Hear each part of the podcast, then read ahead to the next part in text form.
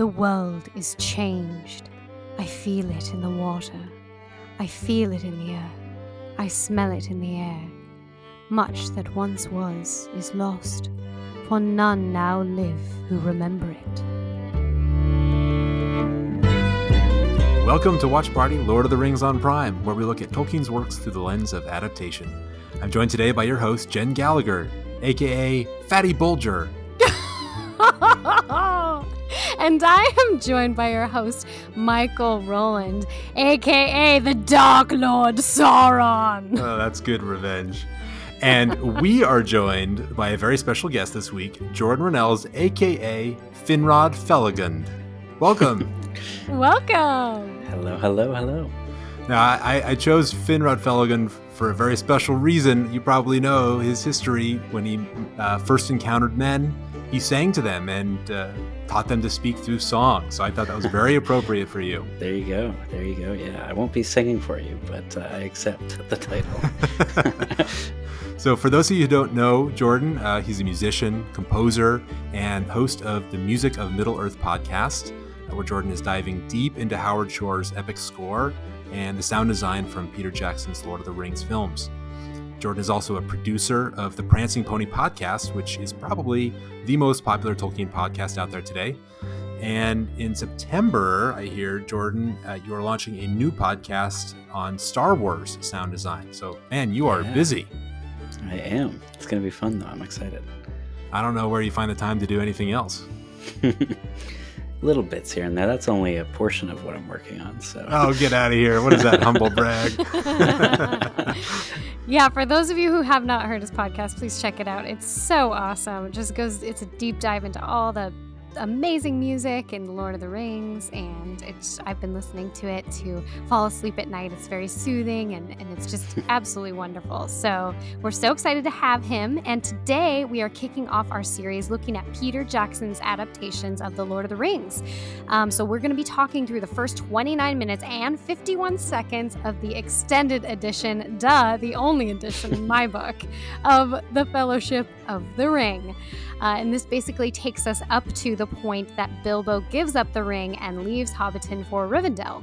So, Michael and I are so excited to have you with us because we're both musicians ourselves, Jordan, and we love Howard Shore's score.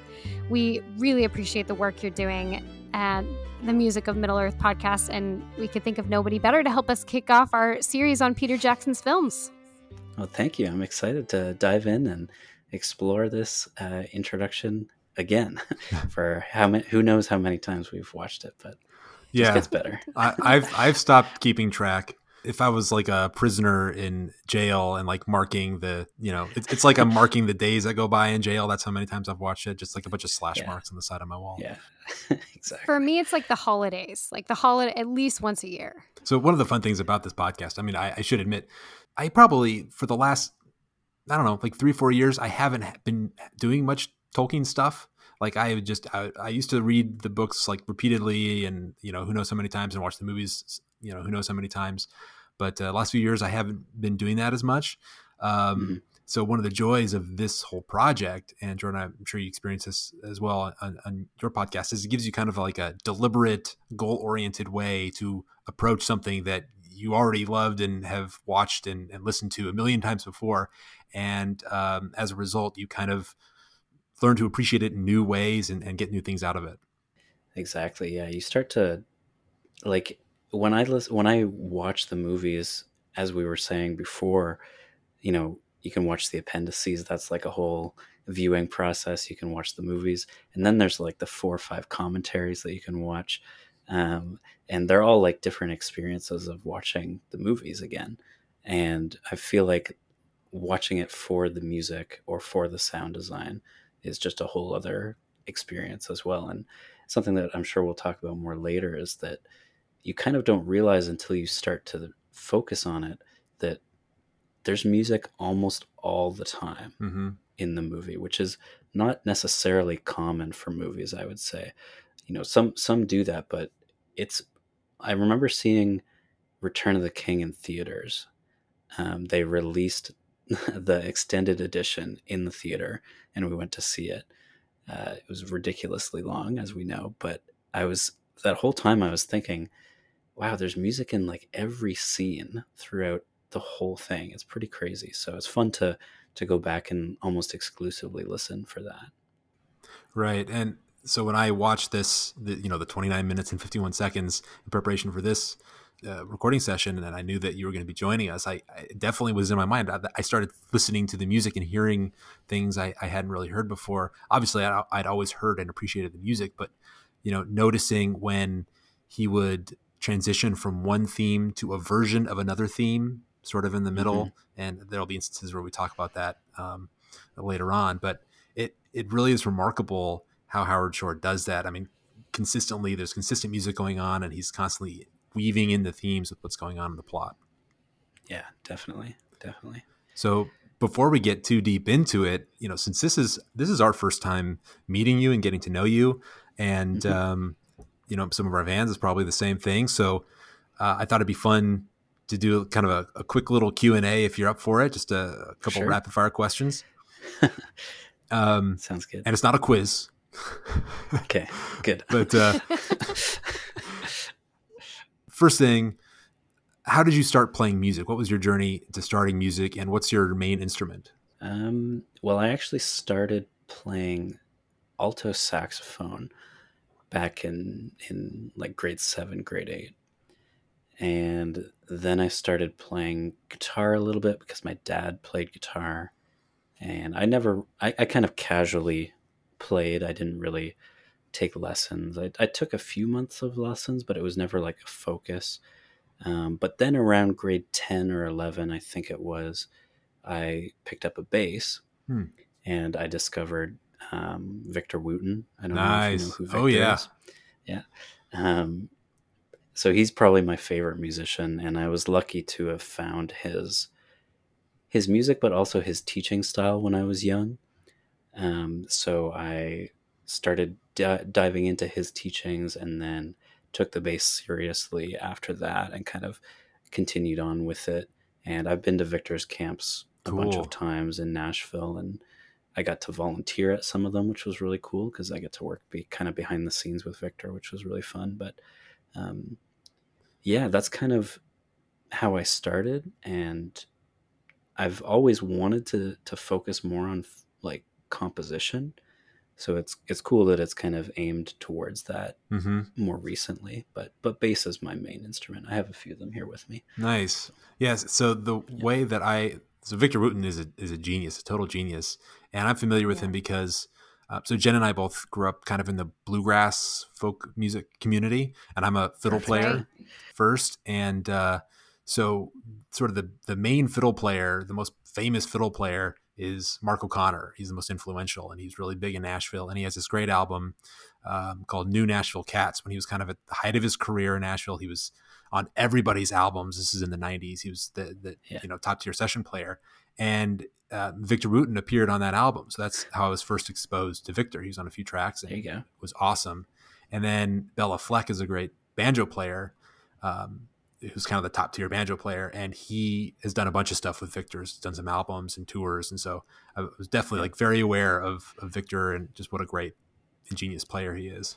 And those yeah. guys just really expand the boundaries of music in my mm-hmm. mind like they're pushing it and it's it's so expansive like it's you can hear the jazz influence you can hear all these different influences coming into it and it's masterful that's i yeah. i mean that's exactly michael that's exactly how mm-hmm. i came to discover him as well so we're yeah we were both raised in that bluegrass scene but those guys kind of came in turned heads and yeah uh, that's awesome infiltrated yeah in a good way yeah the, their whole family like i've i've been lucky enough to to spend a good amount of time and i've took taken a few lessons with reggie and roy his brothers and uh, it's just a different level of of understanding music and the spirituality of music you could say and um, yeah if, if i could recommend one thing to any musician it would be to go to victor's camp and and just be there and experience it because it's unlike anything that you could uh, that you could it's unlike any other learning process that you could have as a musician i think and it's just Good so so energizing to be surrounded by other musicians like great yeah, everybody's musicians, on your team yeah. yeah yeah that's the thing everybody is everybody that goes to those camps, it's like 60 people or so, and they're all on your side. And there's nothing quite like that feeling. Um, Mm. some of the Tolkien um, like moots are like that too, Mm. right? Mm. Where everybody's kind of going for the same purpose. And uh, it's really cool to have I'm that dying to go. I've never been to one, but Michael, I mean, Michael and I have talked about trying to go Yeah. to some virtual ones, but we're hoping they resume in person soon. So you'll Yeah. have to loop us in if you hear about anything. I've—I know that I know that Oxonmoot is hybrid this year, um, so you can go in person and online. And uh, I know that the PPP just had their moot, Right. um, Right. And they're going to be working on hopefully an in-person one this coming year. So Yeah. that's to Yeah, I really want to do an in person one because I, I do you know Zoom meetings all day, and I'm I, a part of the a huge part of the fun of going to a moot and, and ex- experiencing what you described is is being surrounded. I think physically by by those people. yeah and, by those other people. Yeah. Yeah, by the people, by the energy, and especially you know Tolkien fans, their energy. right. Um, speaking of which, we want to ask you how you discovered Tolkien. How did you come to to discover his works? That's a, a fun question, actually. Um, do we know the Phil Dragash unofficial Oh yeah. record uh, versions of the audiobooks? I- I've listened. Jen, have have you listened to that? Did I share that one with you? You, I haven't listened. I've been meaning to. It's on my to do. Can you even listen to it anymore, or has it been pulled down totally? Uh, I have it. I'll say. Um, I that was actually before I read the books. I had seen the movies, but I hadn't really like fully taken it in yet. It's almost like when you, a lot of us like when we think of our first time seeing Star Wars, let's say, hmm like a lot of us don't necessarily remember that. It just like is part of your uh, like understanding almost like you just know of it already. So i don't remember the first time seeing the movies but i do remember finding those audiobooks and that was my first real uh, adventure through the books. And he's got sound design and music from howard shore in there and stuff and so that was my first real kind of exposure to the books and um, and then yeah it kind of died down a little bit for a little while in terms of the books the movies were still um, a big thing but the books were a little less and then i started Mhm. listening to the ppp and then it just ramped way back up again Oh yeah. so yeah. yeah. Phil is somebody that I, I I want to get on the podcast at some point because I I just loved. He did such an exceptional job with it. well i have a few quick side notes for you if Sure. you're interested so if i I- think you said that uh, I, I i listened to or sorry you said that you listened to the council of elrond right Yes. Yeah. So I did a fully immersive version of the Council of Elrond, and that was for the PPP moot actually. And it was the full chapter. It was like an hour and forty five minutes long. Um, we got like at least twenty different voice actors in to play all these different parts, and I scored it myself, added all the sound effects and sound design to it, and. Uh, but the side note here is that Phil was Tom Bombadil. That's And awesome. I- he Oh, came back and, and did that because his Tom Bombadil is the best version yeah. Yeah. that I've ever heard. It's the only version that I accept as Tom Bombadil. I'll say. There's so few out there. Is the funny I thing. know. oh right. Yeah. I mean, Yeah. every adaptation always cuts Tom Bombadil out, and Such you a know, per- perhaps understandably, but it, you know, you still because miss they it. haven't heard Phil do Tom Bombadil. There you go. Right. but uh, but yeah, that's that's part of my soundscape episodes that I release on my podcast. But if you like Phil's stuff, he uh, actually read a few parts for one of my soundscape episodes before that, which was the coming of Tuor to Ulmo, and he played Tuor and Ulmo uh, in that Fall of Gondolin um, reading, which was just so well done. nice. He's actually working on a immersive audiobook of the Jungle Book. So oh Oh, wow. that's gonna be Awesome. amazing. That's really Yeah. cool. Yeah. Anyways, huge tangent, but uh, yeah, Phil now is I awesome. love it. So well, now I must listen. so you're a musician. Tolkien's works has tons of music in it, um, or at least references to music and, and song and the power of song and the creative or sub-creative power of song. So you must have thought about this at some point. Who is your favorite character from the whole legendarium that is a musician or the, who that that plays music or sings or something like that. you must have something it's in a mind. it's a solid tie. It's a solid tie, I'll say, between Tom Bombadil and Treebeard. Those are my two Mm. favorites. nice. sure. Definitely two very lyrical beings. Like Yeah. just extremely uh, gift gift for gab, gift for words for sure. Yeah. Good choices. yeah. I, I a small tangent, I guess, but part of the reason why I like those two characters lends itself to the music and to Howard Shore and all of the what we're talking about, which is that those chapters, even though a lot of people um, may not be the be- the biggest fans of those chapters, I guess you could say, um, I like them the most because they force you to slow down and they force you to enjoy the journey.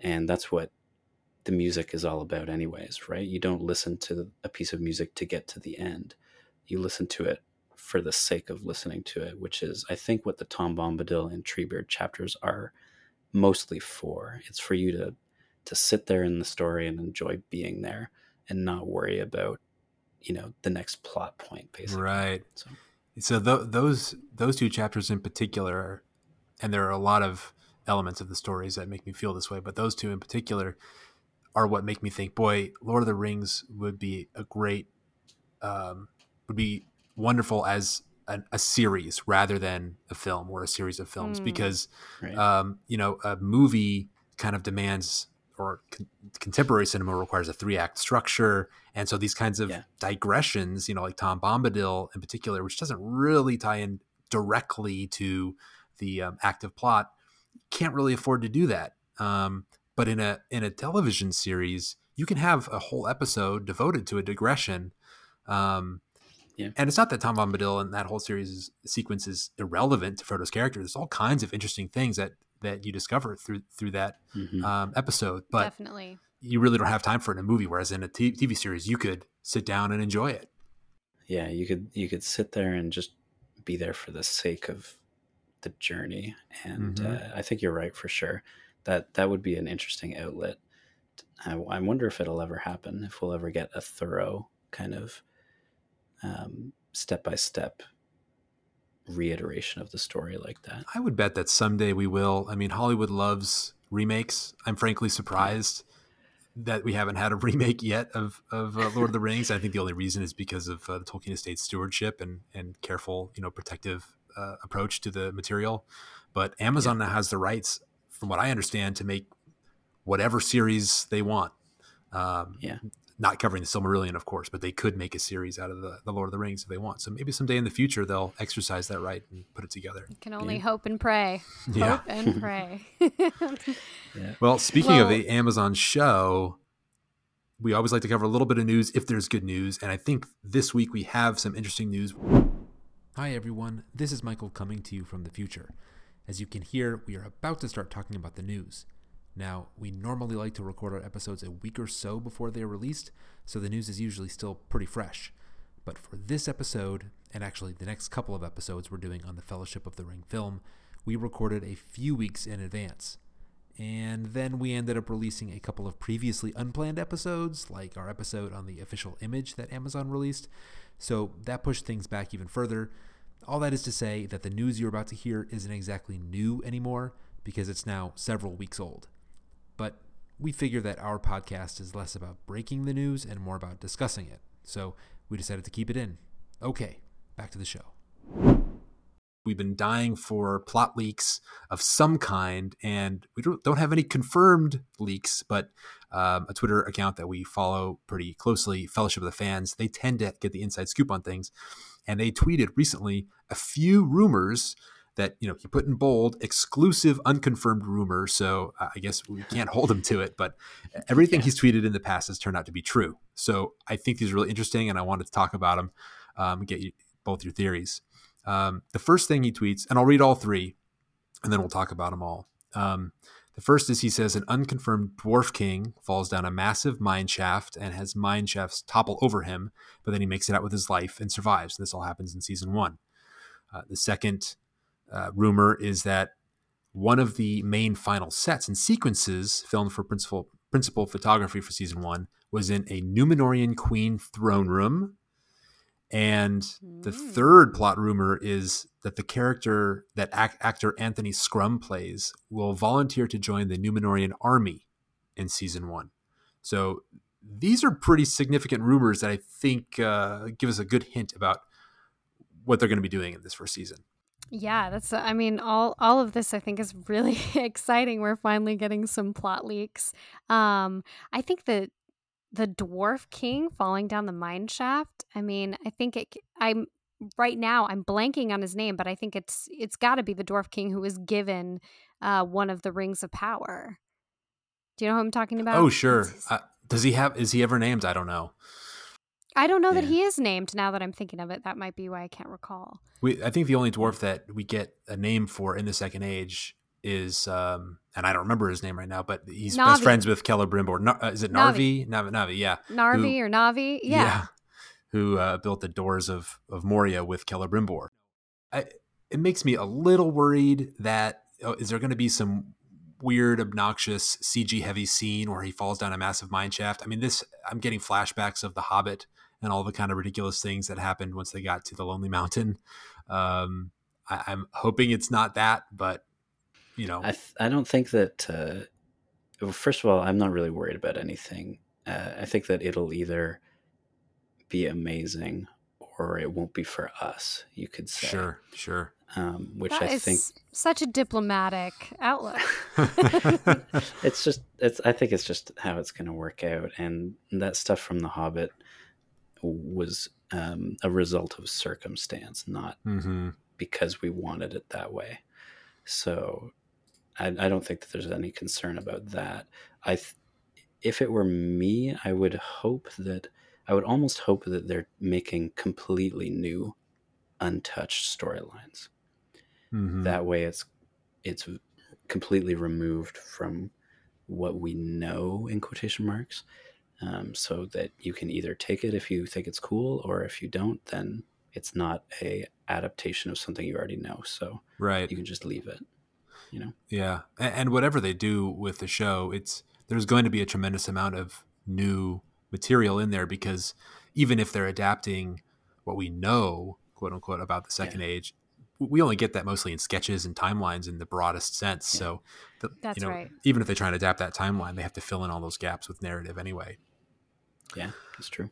Um, so one thing that comes to mind with th- this leak that they have a Numenorean Queen throne room. So hmm we have been doing a series on Aldarion and Erendis, uh, the Mariner's Wife, which is the only finished. Well, it's not finished all the way, but it's the only long form narrative um, that we get from the Second Age. And so my first thought was, oh my gosh, you know, they are gonna adapt Aldarion and Erendis, and it's gonna end with Ancalime on the throne. hmm But I think that's wrong. I don't think, think, that's wrong. and I I think too actually too early, maybe. You think it's I- just too I early? I think Aldarion Erendis is too early. I think that what these leaks mean is that I think the queen is going to be the second queen um, of Numenor, uh, Tar Telperion, who is the queen at the time that the rings are forged. That makes sense. And we know that she has to be a character at some point. I didn't think it was going to be in season one, but the reason why I think that this queen has to be Tar Telperion in season one is because the next rumor that Anthony Crum is going to be playing a volunteer that's joining the Numenorean, Numenorean army in season one. So there was no Numenorean army, or at least none that's mentioned when Aldarion and Erendis uh, is going on, and when Ancalime becomes queen. You know, it's only Aldarion and Gilgalad start forming an alliance. Um, so maybe there's some development in terms of forming an army, but then Ancalime abandons all those efforts. So I think what this means is Tar Telperion is going to be uh, a featured queen in season one that builds up an builds up an army, or rather, she doesn't build up an army. Actually, that's wrong. Her son, when he becomes king, because Tar Telperion refuses to get involved, but then her son, Tar Minastir, gets very involved and builds up the army. And So I- she says, "Build me an army worthy of Mordor." yeah, no, I think you're right. I think time timeline wise, that totally makes sense. That totally tracks. Um, as much as I want to see the Mariner's wife and I want to see Ancalime, we may still get them, you know, at some point. But but I think it makes a lot more sense that the person who'd be on the throne is going to correspond with what's going on in Middle Earth, which is the rings are being forged. Mm-hmm. I think that's going to be our main storyline. Yeah, yeah. I was hoping that it would be a slow roll and they'd get to that a lot later, but eh, you know, it's understandable they would try and get to the rings right away. I suppose. Yeah. Yeah, that does make sense as the as the general arc for the first season, I guess. Definitely. Well, fellas, should we dive into the Fellowship of the Ring? It's time, and we've been we've been waiting for this for for a while. We've been just kind of cutting our teeth on all this other material, you know, getting our feet wet with this podcast. This is the the real stuff here. Nice. So we're we're covering the extended edition, but we will talk about the theatrical edition, the things that are different, because I think that those choices uh, are interesting to talk about because they're they are artistic choices sometimes they're artistic choices sometimes they're probably choices of necessity but i think that talking about Yeah. them um, is a good way to just sort of explore explore what the tolkien meant to do and what tolkien wanted and uh, how that can be accomplished on screen so the fellowship of the ring starts with a voiceover by cate blanchett who narrates the story of the history of the ring starting with the forging of the rings of power through the defeat of sauron by the last alliance isildur's death and loss of the ring and ending with Bilbo finding the ring in Gollum's cave.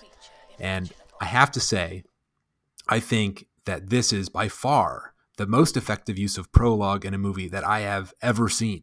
Abso-freaking-lutely. It's so good. It's so perfect. And, you know, I think I heard them talking about this in the director's commentary that they thought about um, how do we, how are we going to present this? And they went back and forth and back and forth. Should we do a prologue? Should we not? And what they ultimately landed on was that they needed to do a prologue for a few reasons. One was to establish Sauron as, you know, a big, the big bad guy, the baddie, and and really show why he was such a threat to Middle Earth. And secondly, they thought it would be very clever to do this almost from the perspective of the ring. What's the ring's perspective? The ring Hmm. is an active character, as you'll see throughout this film. Um, and I think it was so effective in you know setting the stage, establishing the villain, and bringing us, drawing us into this world right off the bat. Yeah. And I think that it it also sets the the tone in a way that you know, for anyone that's skeptical, it's basically saying we're going to take this seriously and the characters take it seriously. Like there's no Monty Python feel at all here. It's where we mean business and it's all very serious because it starts off I don't know how long the, the prologue is, but it's a decent length Mm-hmm. and it's all very dark and gritty, kind of um, intense. And Howard Shore helps make that Totally. feel. Um, but yeah, it's it's not it's it's not in it doesn't do any like winks to the camera like a Marvel movie would, you know. Oh, totally. No, it manages to not be campy at all. It's not campy. And striking that balance is so difficult. And somehow they did it. I think we're going to keep coming back to how they did that and the mechanisms they use. But that's a really good point, Jordan. Like, thank you for Mhm. mentioning that because that's one of my favorite things about it is is that um, it's just so effective and it's so realistic in a way that so few movies of, of this nature are able to achieve.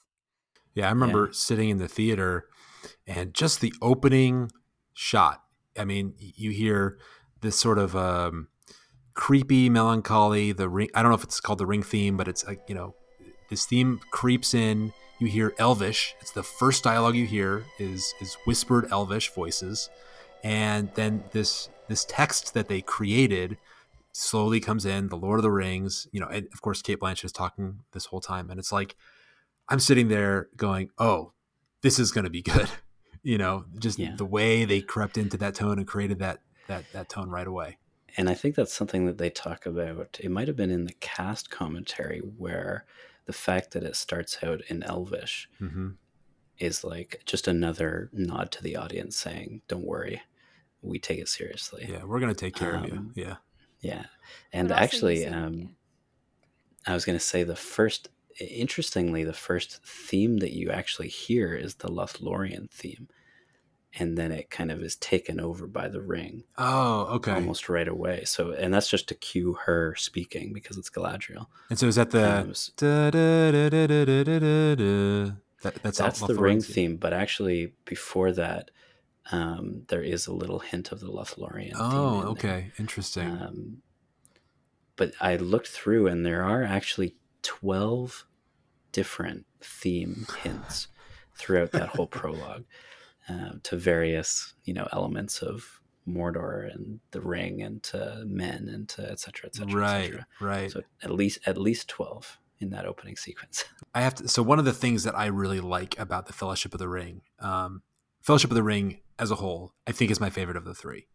It's Uh, my favorite. yeah, I didn't even know it. It's my favorite, hands down. yeah, same. Um, and it's because I think that it made the fewest changes that are offensive. I mean, it, there are some significant changes, but the fewest changes that are offensive, and they made the most changes that are good. And the prologue, it starts off with a massive change. There's no prologue like this in the books, um, Mhm. but I think it, I think it is a good and smart change. Yeah, Um, definitely.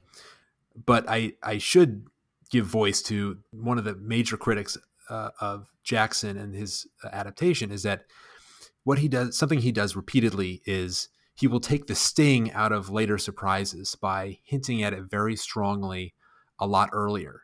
And so like the prologue is a perfect example of that where in the books we learn nothing about the ring for chapters really. I mean, the ring is there kind of but you especially if you haven't read The Hobbit, you have no idea that it's of any significance, and it takes time, and you don't really understand the full history until you get to the Council of Elrond, basically.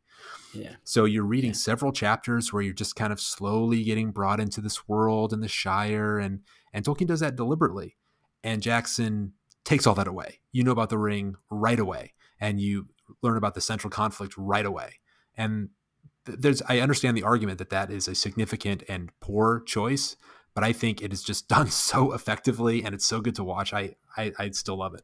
that's the thing. Yeah, if it's, I think the payoff that you get cinematically is more worth it than um, the build up. I mean, it, it could be interesting to put the prologue later, you know, to to put it like cut it into the council almost Mm-hmm. and see what that's like. But I think cinematically starting that way is just so good. I think starting with a lot of action to draw people in, Sure. it is also effective. Sometimes it's annoying, but I think what Jackson does so well all throughout is m- the marriage of the action with the contemplative quiet.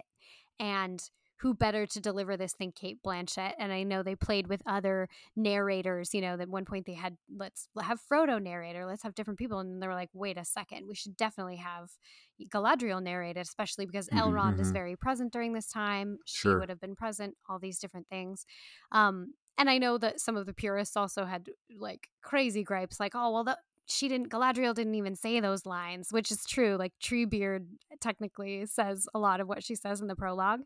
Um, but I, yeah, I just think that a lot of people need context right off the bat in a in a film. You know, they need some context. They need some action to draw them in, and um, and uh, yeah, I think this is was such a good choice. And Yeah, the, the first few minutes of a film, it's that's like prime real estate. You have got to hook your viewer right away, and that doesn't mean it has to be action. I'm certainly not saying that. You can hook a viewer with all kinds of types of scenes, but you have to hook them and draw them in, and you can't um, you can't do 15 minutes of what feels like prologue. Um, you know, hanging out in the Shire with you know hobbits. What are these hobbits? We don't know. They're just kind of drinking. You know, they're farming and they're drinking and they're boorish like some people get lost in the books. I mean, I don't. I don't really understand it, but some people say, "Boy, those first few chapters are hard to get through because you know I don't really know what's going Right. on." right. I think that kind of goes back to what I was mentioning earlier, which is that some people are reading it for the plot and some people are reading it for the journey of just, you know, just being there with the story. And going back to what you said before, if it was a show, I think that the prologue doesn't have to be there. Right? You could start off and let it Yeah, build yeah. slowly. And that would, you know, a lot of people say that like shot for shot adaptations don't work. But um, first of all, when's the last time someone tried? And second of all, um, in a show, I think it would work really well to Yeah. almost do exactly what the books do. Um, and you see in the early seasons of Game of Thrones that that does work yeah. Right. because the first seasons are pretty much exactly the same. Um, Yeah. So I think it could work, but just not as a movie. Such a good point. And the same people who who gave up on Game of Thrones would maybe give up on something like that, but enough people obviously would stick with it and say, "You know what? I'm going to I'm going to ride this out." That I think you're absolutely right about that. Yeah. Yeah, definitely. so there's one there's one thing that's really interesting about the prologue so that i want to mention that i think is really interesting. In the prologue there's a lot of action right away. You see the the battle of the last alliance um, and you see these massive massive armies. So cinematically that's an effective hook to draw in some of the younger viewers i suppose. But what i find interesting is that right away we hear we see evidence of the thing that got peter jackson to make these movies in the first place and I don't know if you guys have ever heard this story. I first heard it. He did an interview with uh, Stephen Colbert. And Stephen Colbert, huge Lord of the Rings fan, asked him, kind of, what's the story? How'd you decide to take on this massive, you know, project? And Peter Jackson said that he had done a movie uh, that involved CGI. And as a part of that, he had purchased a bunch of computers. Um, that and this was early this is early days. And remember lord of the rings is you know uh, turn of the millennium so 1999 or so was when the first one came out right? So um, mm-hmm. CG, cgi was still pretty early on. And so he bought a bunch of computers done some kind of cutting edge graphics. I think it was for the frighteners.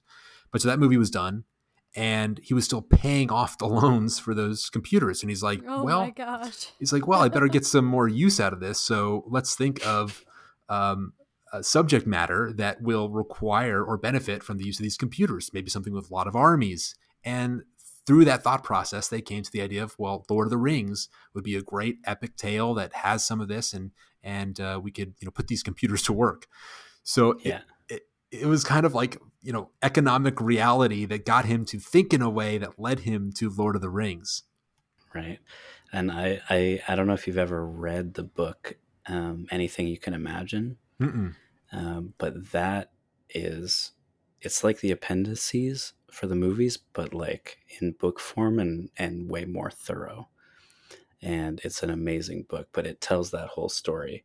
A lot of the appendices don't go further back into that kind of area of Right. like how did it start to you know how did the wheels start to roll but the book talks about that and he talks about how at one point i think it was he he kind of had the choice almost to pursue lord of the rings or um, i think it was planet of the apes at that point Hmm. and he could kind of he had to kind of t- decide which one he was going to do um, so luckily it was Yeah, lord of the rings he made a good choice. He made a good choice. Yeah. Yeah. But there's a lot of things. And if you read that book, you'll hear there's a lot of um, interesting scenarios that just kind of happened to work out in a way that led to the movies being made, basically. Um, a lot of interesting coincidences like that that just happened. And, uh, and, and we could get, we probably don't want to get into this, but that's another reason why the Hobbit movies, I think, happened the way that they happened because Peter has, you know, an industry that he has to feed basically. hmm Mm, And so, yeah. does he tank the Hobbit movies and take that away from them, or does he kind of swallow it and do his best? Right. When he had to take it over last minute when uh, the other I Exactly. th- yeah, director the pulled time out. crunch alone. If you think about it, I mean, it took them years, years and years of planning for this film alone.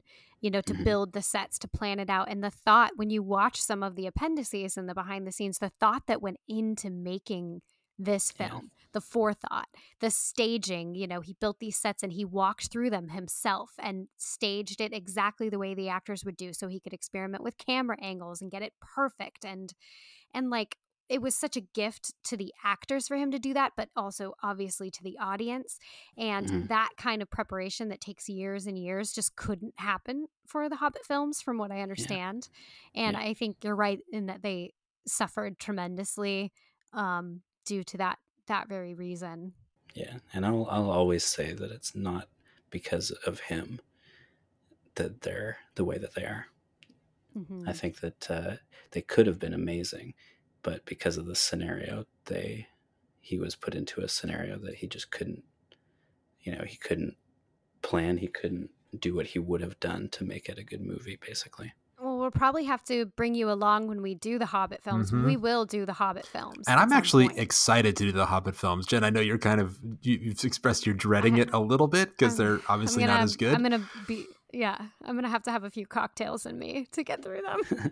They're a fun time though. yeah, I think Yeah. it makes it a more the fact that they are not quite as good makes it more interesting to talk about from an evaluative Mm. perspective. So uh, I'm kind of excited. Um, maybe I'm just a glutton for Yeah, punishment. But I, I, mean, I don't know. the thing for me is that this this film and the Lord of the Rings films are magic. It was the right yeah, ingredients for everything, and for me, so much of it comes down to the script. I'm a big language person, script person, and but it was the same script writers for The Hobbit. Is the confusing part, right? Mhm. Yeah. Um, but I mean, you know, the combination of Fran Walsh with Philippa, Philippa, Philippa Boyens, Philippa. Yeah, and obviously Peter Jackson, those three coming together, putting their heads together and coming these scripts the scripts are just beautiful. The end result is just Yeah. so Having- masterful. Having the time to come together yeah. Having the and, time to uh, come together. and, Yeah. and actually do it properly, right? because they did so many rewrites and they were constantly changing the script. Like on shoot days. Yeah, Yeah. yeah. Yeah. and yeah, during the shoot. you know, adapting Tolkien's prose is so great on its own, and the task of tweaking it, if necessary, would be so daunting and terrifying. And I think that I think they did a good job of it for the most part. I mean, there there are instances, um, and we'll probably try and call them out when they happen, where they take the actual text and they tweak it grammatically just a little bit. And you could, you know, maybe purists would say you don't touch it, you just leave it exactly as is. But there are some instances where, for the pacing of the spoken word, um, as depicted on screen, it I think it might work a little better. Not to say that it's Mm, better definitely. than Tolkien, but it's you know Tolkien's writing something and it's a piece of literature. It's in a literary form. Sometimes it needs to be tweaked a little bit to come across and Yeah. accomplish the same thing cinematically. And I think that something that I've learned from listening to the the Prancing Pony podcast and and just diving into Tolkien a little bit more is that you know the amount of revisions that Tolkien himself did um, on Mhm. his own work.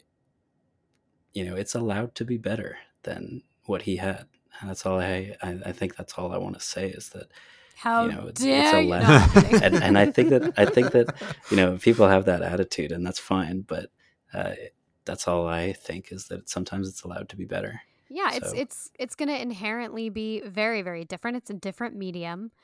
Um, and that's something we're thinking about during this whole discussion is is this effective considering that it is a different medium from the books. Yeah. it is it is film. And with film for me what i look for in a film and i heard this voiced by you know i think it was one of the one of the script writers was you have to keep certain things in mind when you're writing a film and they they used um, sort of these metrics to decide to keep things what to keep in and what to toss. And one was Yeah. you know does it further the plot two another criteria does it deepen our understanding of the character?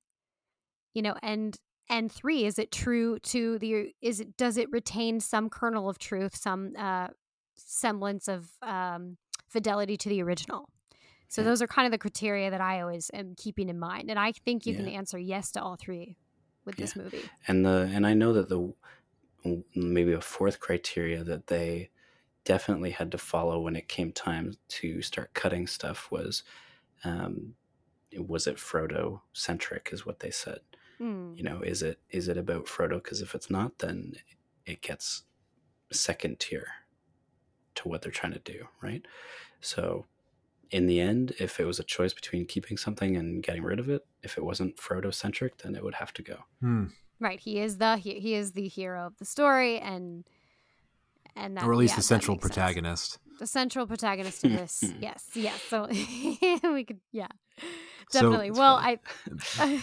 i were you gonna move us to the next scene I was well, gonna I was. Uh, we're still in the prologue. We always do this, but Wait, wait, one last thing before we move on from the prologue, and this is kind of a PPP type of question. back at the title yeah, yeah. back at the title card So, well, I I am moving to the end of the prologue. No, actually, not the end. The death of Sauron. Okay, the death of Okay. Sauron. We do have to talk about it it is different It is different, and I did not realize this when I um, watched the film when I was a kid. I didn't catch on to the, the difference, but of course, in the books, um, Sauron is killed by Gilgalad and Elendil, and Isildur cuts the ring from his you know lifeless body. Um, in the movie, of course, that doesn't happen. We don't really see Gilgalad. Fine, I understand why they did that. I suppose. Um, oh, I guess we technically do because he's one of the three um, Elven lords who gets a ring, but it's just in you know a brief shot. But um, Sauron kills Elendil and is fine, and then Isildur just kind of luckily takes a swipe and cuts off the ring, and it was the cutting off of the ring that killed him, which is not really how the ring worked. Um, at least I don't think it's how the ring worked. So I I don't know if this real this is might be just something where it's like I'm being too much of a stickler, um, but I think it's kind of significant in, in how it what it tells the audience about the nature of the ring um, and the way it works because that's not really how the ring worked. I don't know. Does this does this bother you guys at all? I think it didn't bother me. I see what you're saying, and it's making me think about that. Um, and I think you are right to an extent that the ring, again, the ring is a character, a, a, very large character in and of itself. But I do think, um, action wise, it's uh, it's effective and it's enjoyable to watch. And again, it's like a it's a really cool visual moment when he cuts down Sauron, this mm-hmm. you know mm-hmm. the evil villain, and uh, I yeah, again, I think it's really great for a film adaptation to do that. Yeah, it was it, enjoyable to watch. I think you can make the same argument as to why they would do that when you think about why Faramir is different. Hmm. You know, like it just it, it, makes the ring feel like it matters more, right? Uh, to people that don't know that you're supposed to be like, oh, this is a big deal. Um, I just think that that kind of crystallizes that idea really solidly to yeah. a, a, new viewer. Kind of in yeah. one shot. You know, he, he loses yeah. the ring, he's dead. And it's like, oh, okay, that's important. And it con- the contrary, you know, what happens in the books I mean, kind of undermines that concept. It's like, oh, you could the ring is so powerful and allows Sauron to take over the world, but he still got killed by two guys, you know? Um, so I don't know. Yeah. And I think that uh, what Jen said, like, visually it it works really well and you know keeping in mind the the length of the prologue we gotta we gotta move on at some point so you know having that in one shot versus a whole sequence is um, a lot more efficient right yes, right definitely and speaking of moving on. Nope. One more thing. One more thing. Sorry. I can't. In the next ahead. frame. Go ahead. well, one thing, the one thing they cut out of the prologue because I was watching. I watched both the extended and the theatrical to see what they changed. And I was watching the prologue. And I'm like, oh, everything's the exact same. And I was like, that makes sense because this prologue is so dang good. You wouldn't take anything out. But the one thing they did take out is after Isildur takes Isildur takes the ring and he gets attacked. Um, in the extended, it shows him, you know, having a moment where they're being attacked and he needs to escape. He puts the ring on goes into the water, and it's uh, Cate Blanchett says, "But the ring betrayed Isildur," and you see it come off his finger, and then he dies.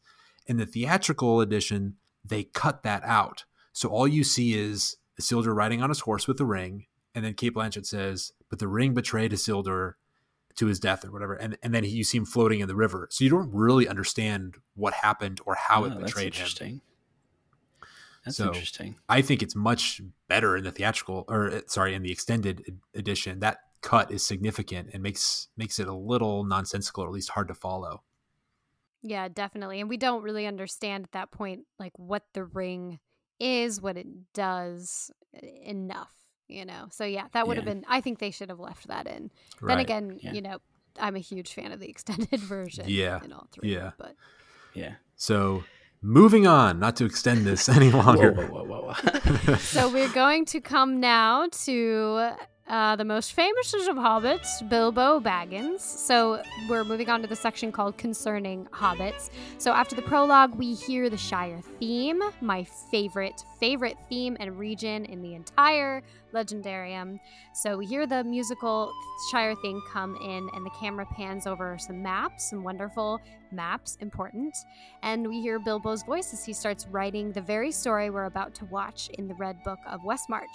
So, this sequence of scenes, which is actually not in the theatrical version at all, this entire thing is scrapped from the theatrical version, is called Concerning Hobbits, you know, and it is a whole chapter in the books. So it is another voiceover narration where Bilbo introduces us to the Shire and hobbits, and this basically covers what is actually the prologue in the books.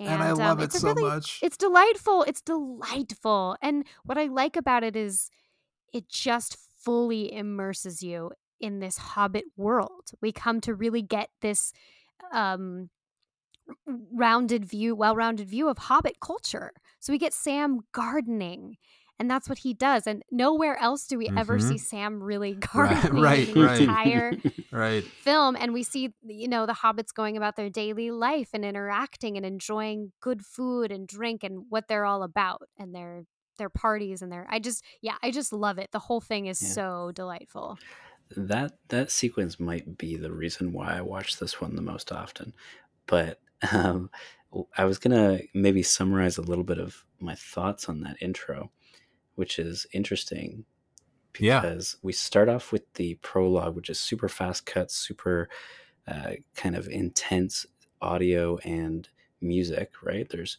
like I said, more than twelve themes. You know, it's kind of chaotic, you could say.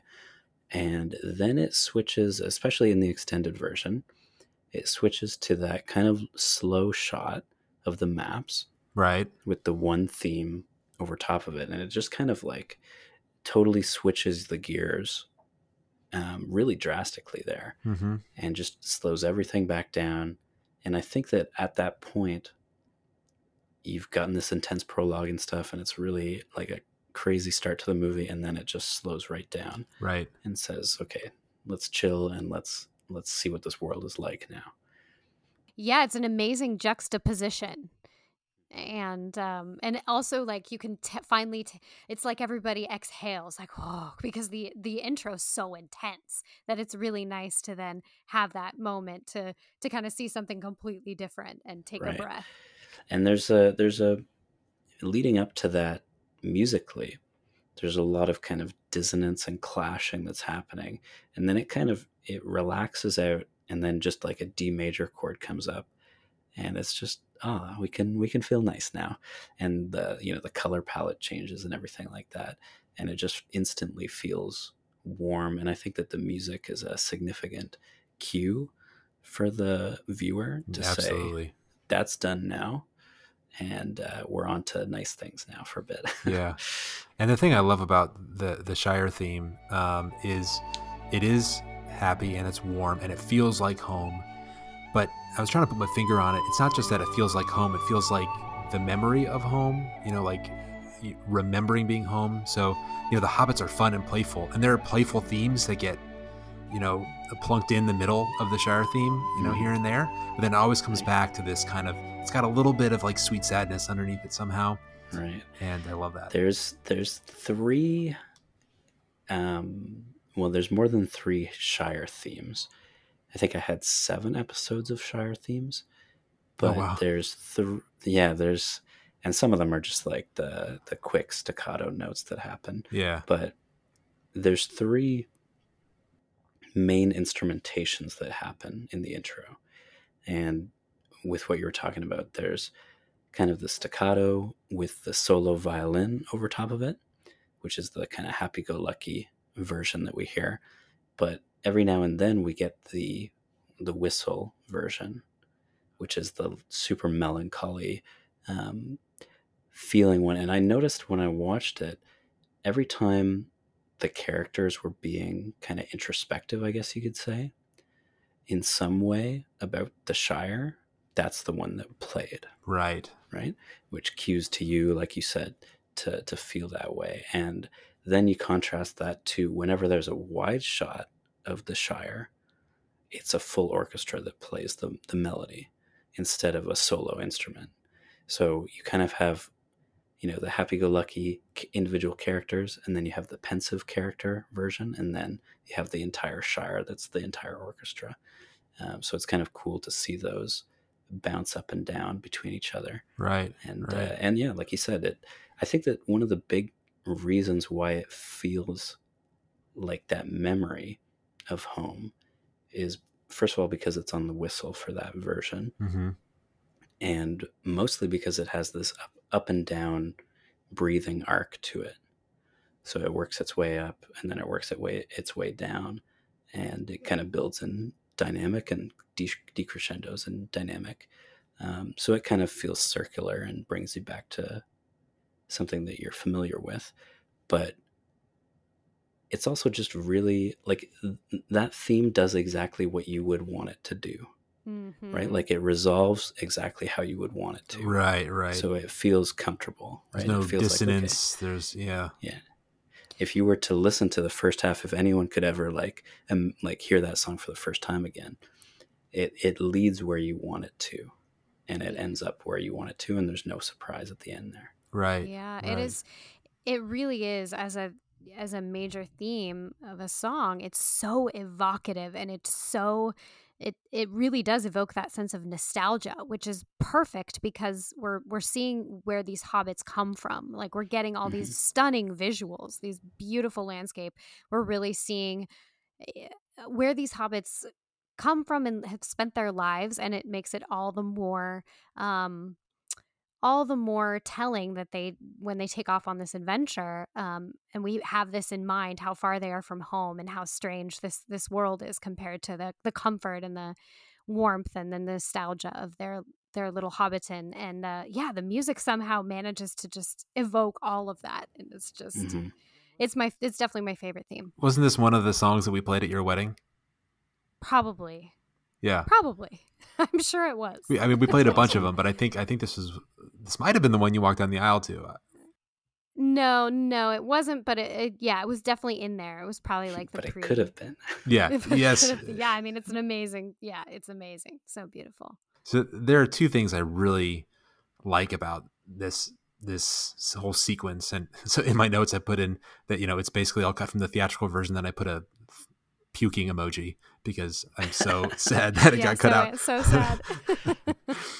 but um, I think that the prologue in the books is is actually very very important, and all the time that we spend in the Shire is very very important.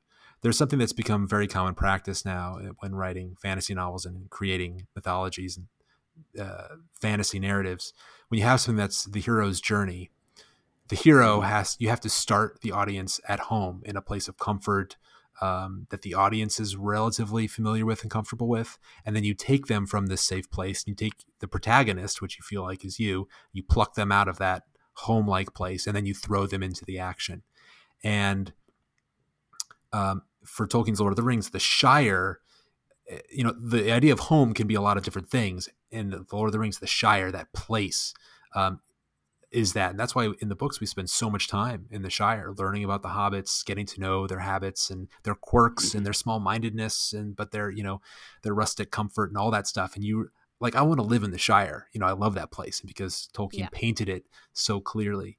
And Yeah. this scene uh, or this series of scenes is what creates that in the movie. And when it's cut, you lose so much of it. Um, yeah. Yeah. and uh, you know the hobbits hobbits are such important they're an important guide for us in middle earth because there are there are elves which are otherworldly and dwarves and there's this whole other world with like monsters and stuff um, and even the men in middle earth aren't really like men uh, in our they're not like us um, i think Yeah. the, the people in the story that are like us are the hobbits you know they're Yeah. Mhm. they're like English people, um, rule English people from a certain time period. So it, it makes us feel comfortable with the hobbits. And then as the hobbits are uh, discovering this broader world, we're ex- discovering this broader world, and they're sort of our touchstone.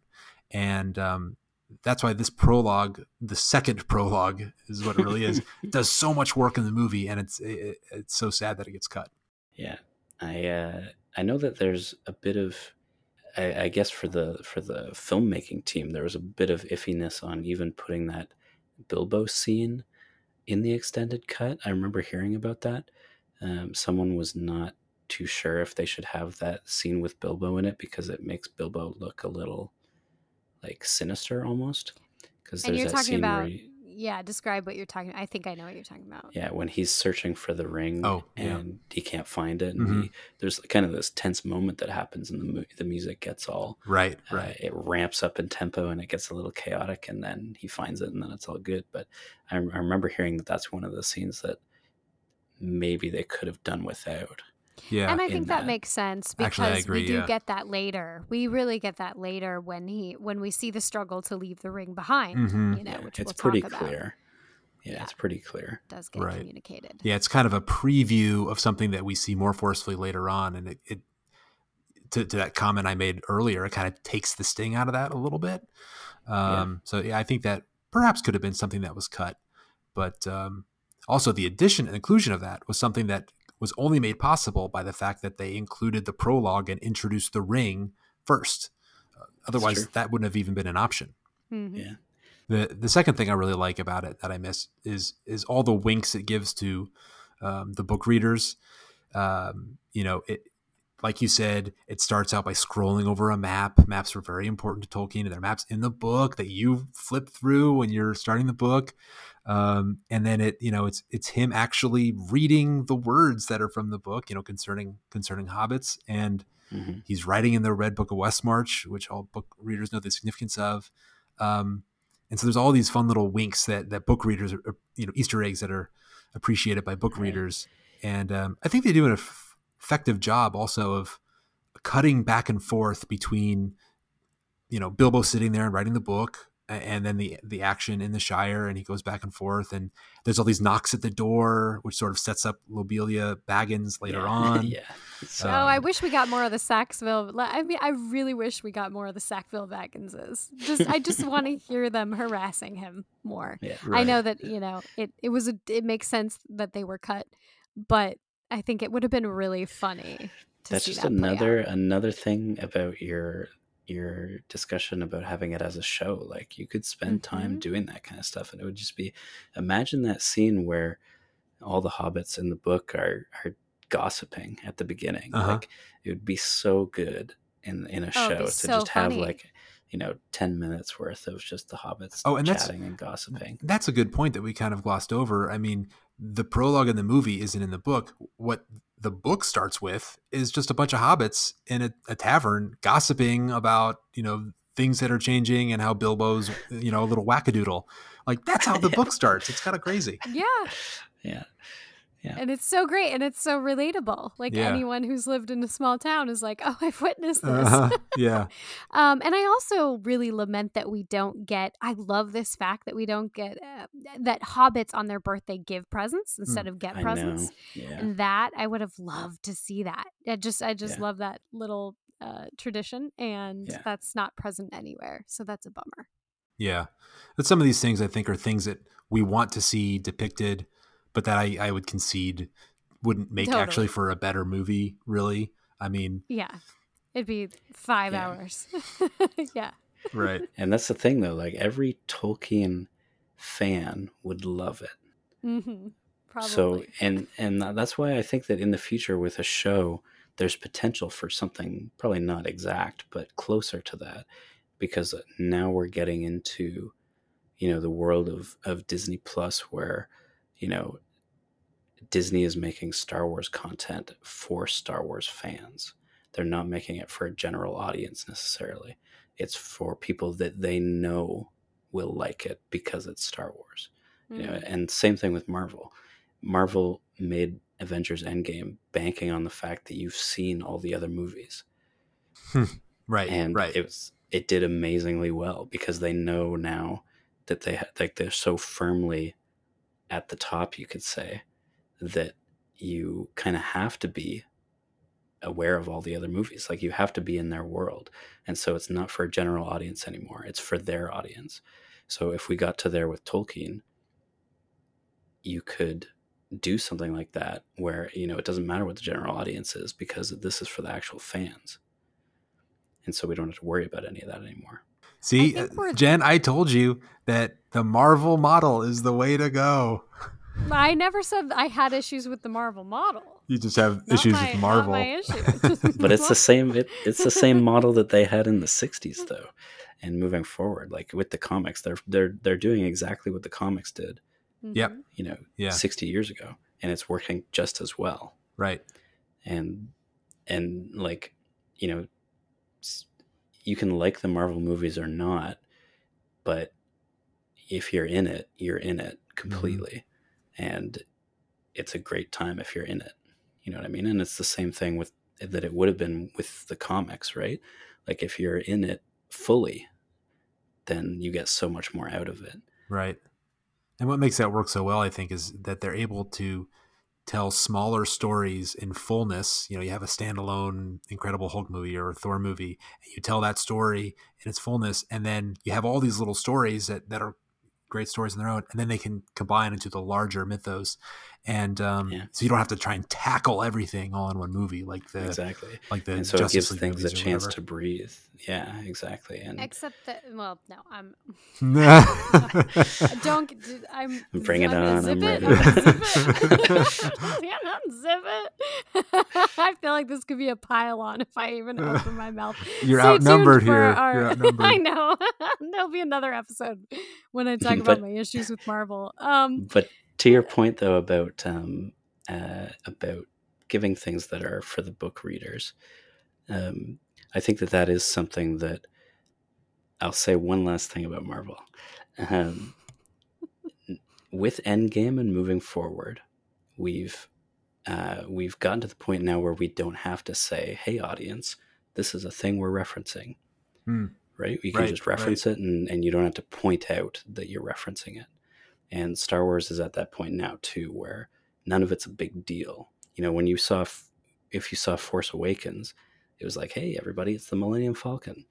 Do we get it? it's the Millennium Falcon right, right. but now that we've moved past that point they just put those things in there because they know the fans will get them and they don't have to point them out which is what peter jackson did with the intro of this story right they just Sure. you know sure. you either get it or you don't get it it's not like hey audience these are the maps from the books let's make sure that you know that you know they don't have to kind of self-aware point out that and i do see that the early marvel movies do that you know they they try to nod to the audience and say hey Mhm.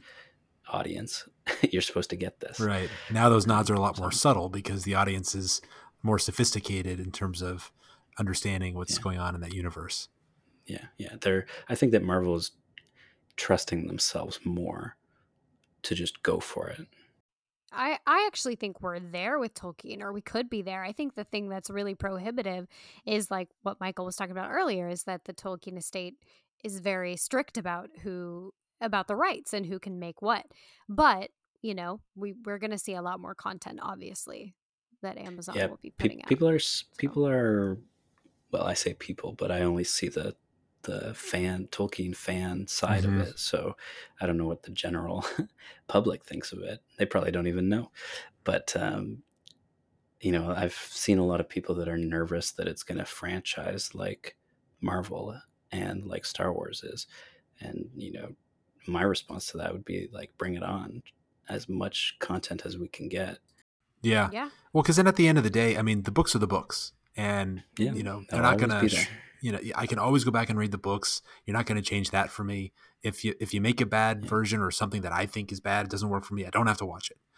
Um, Yeah. and you know, One one thing that I always, you know, we were talking about the the series earlier, and one thing that i i refrain from commenting on any post that I see about it because I just can't be bothered to to have that conversation. But I wish that those people that are super nervous or or you know any post they're like, how could they do this? Blah blah blah. I wish that those people could maybe just take a second to think about how there's hundreds and hundreds and probably thousands of people working on this project that care. And Right. if they don't care directly about Tolkien, then they care about making something that's good. You mhm. know, it's not just like a bunch of random people together that, you know, oh, we got to do this Lord of the Rings thing, you know, and go home after work. You know, right, it's people that care about it. Um, and they may not care as much as we do about the books personally, but they care about being, you know, a good team and creating something that's good. right, So until we see a frame uh, of footage right, that shows that it's bad, I'm positive it'll be good.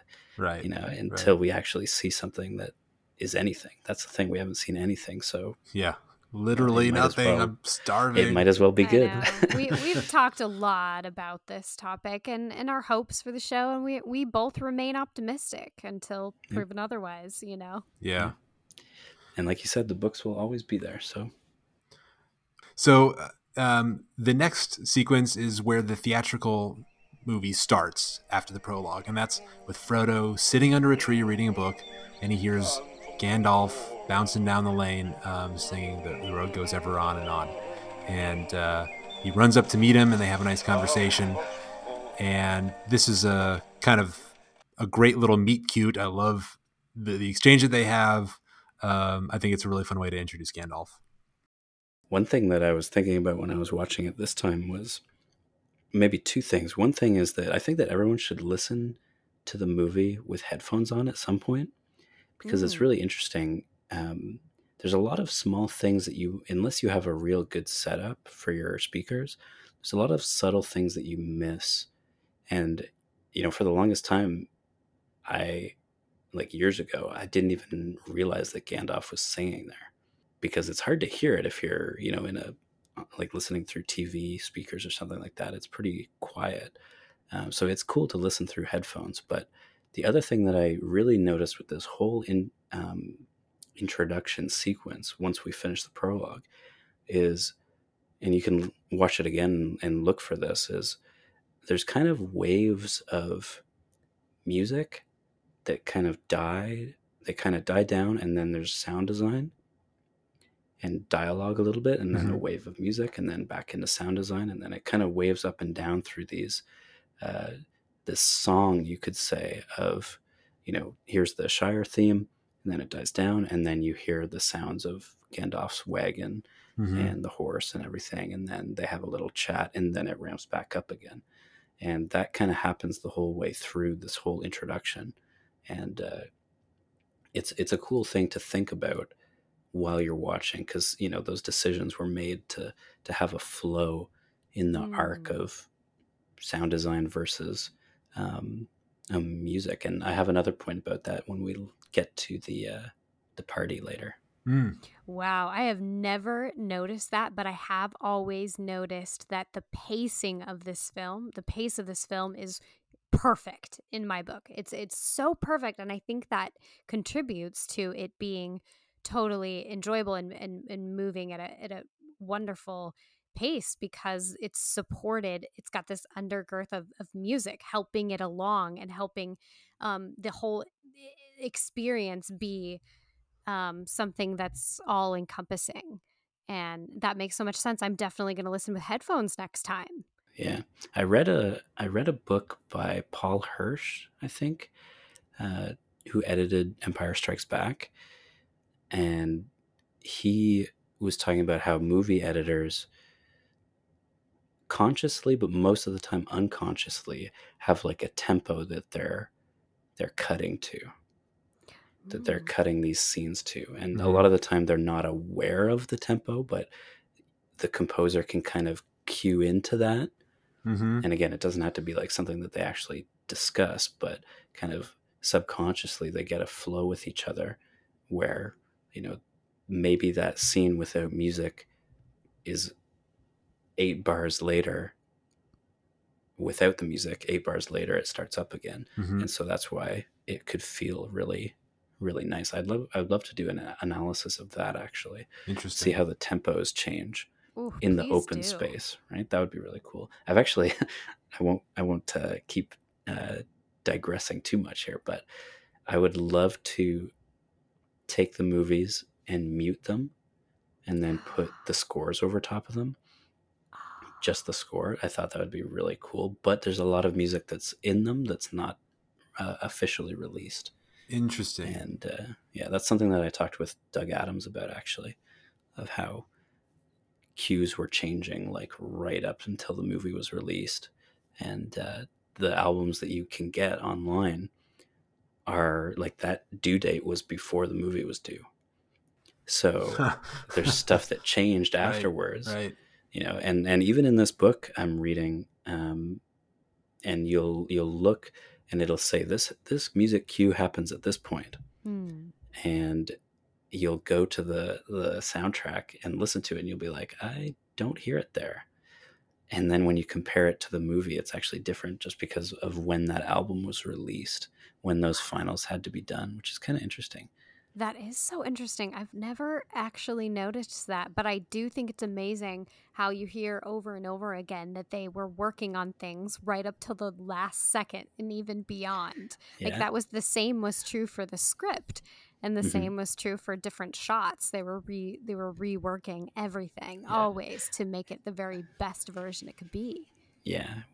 And uh, I love Peter's attitude about that that he discusses in the appendices. He's, he said something like, you know, you have to get the movie there on time, but it's okay to get it there just just barely on time, you know, just right at the last minute. just right at the last minute, yeah. yeah. So you work everyone right to the edge, and then you you still right. it on time. But well, a project a project of this magnitude too. I mean, just doing what he did, like people didn't think it could be done you know and miramax we can't forget that miramax was originally going to make this um, movie but they put such constraints on him and said you know nobody's going to watch three films we have to make one and peter jackson stuck to his guns and said that it just can't be done um, and then thankfully new lines said we want you to give it the time and care and attention it deserves. So we're going to, you know what, you can't do it in two because I forgot, but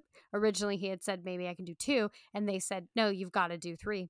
Yeah, and the, the story that Peter Jackson told about that is so funny because he says he goes in there and he and he pitches two because he, he really wants to get these made. So he's like, all right, I can compromise it too. And then they're sitting there and listening and and then at the end of the pitch, unreadable, says, yeah, unreadable, this inscrutable movie executive, and he says, uh, why would you want to do this in, in two movies? You know, you can't do this in two movies. And he's thinking, oh, great, he's just going to tell me one movie, like over at Miramax. And you have to do three. And then, you know, oh, okay, this is the right uh, movie studio to go with. So that's just really funny. See, there's, there's, that's why that anything you can imagine book is so awesome because it, it, it talks about all of those moments of like scenarios that just happened to work out the way that they needed to for the movie to be made in the way that it is. Um, really, really interesting so to watch good. that journey. Yeah. Yeah, we're gonna we're definitely gonna have to read that. Um, what I want to talk about in this particular scene, well, two things actually. Number one, I just want to talk about Elijah Wood, the brilliance of Elijah Wood as Frodo. Oh I mean, this God. guy delivered.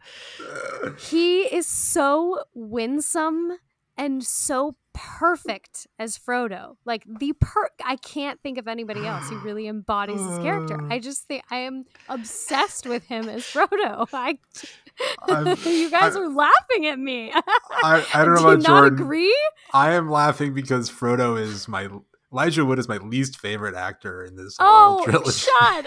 what blasphemy! You shut your mouth. The funny thing is, I, I really like Elijah Wood, and I don't. Dis, I've seen other movies he's, in. I like him. I want to see his movies, but somehow it, he just doesn't do it for me. What do you not like about it? I don't know. I so, think he's perfect. I it, think he's earnest and winsome and emotive. Uh, I, he draws okay. me in. I we have the um, he has like he has like two faces that he does two emotive faces. Oh my god! He has the you know the sort of sad the smile and then he has the like I, I got a knife in my gut or i'm about to puke you know when he's oh like being tormented gosh, i totally disagree with you he has such range and depth you you.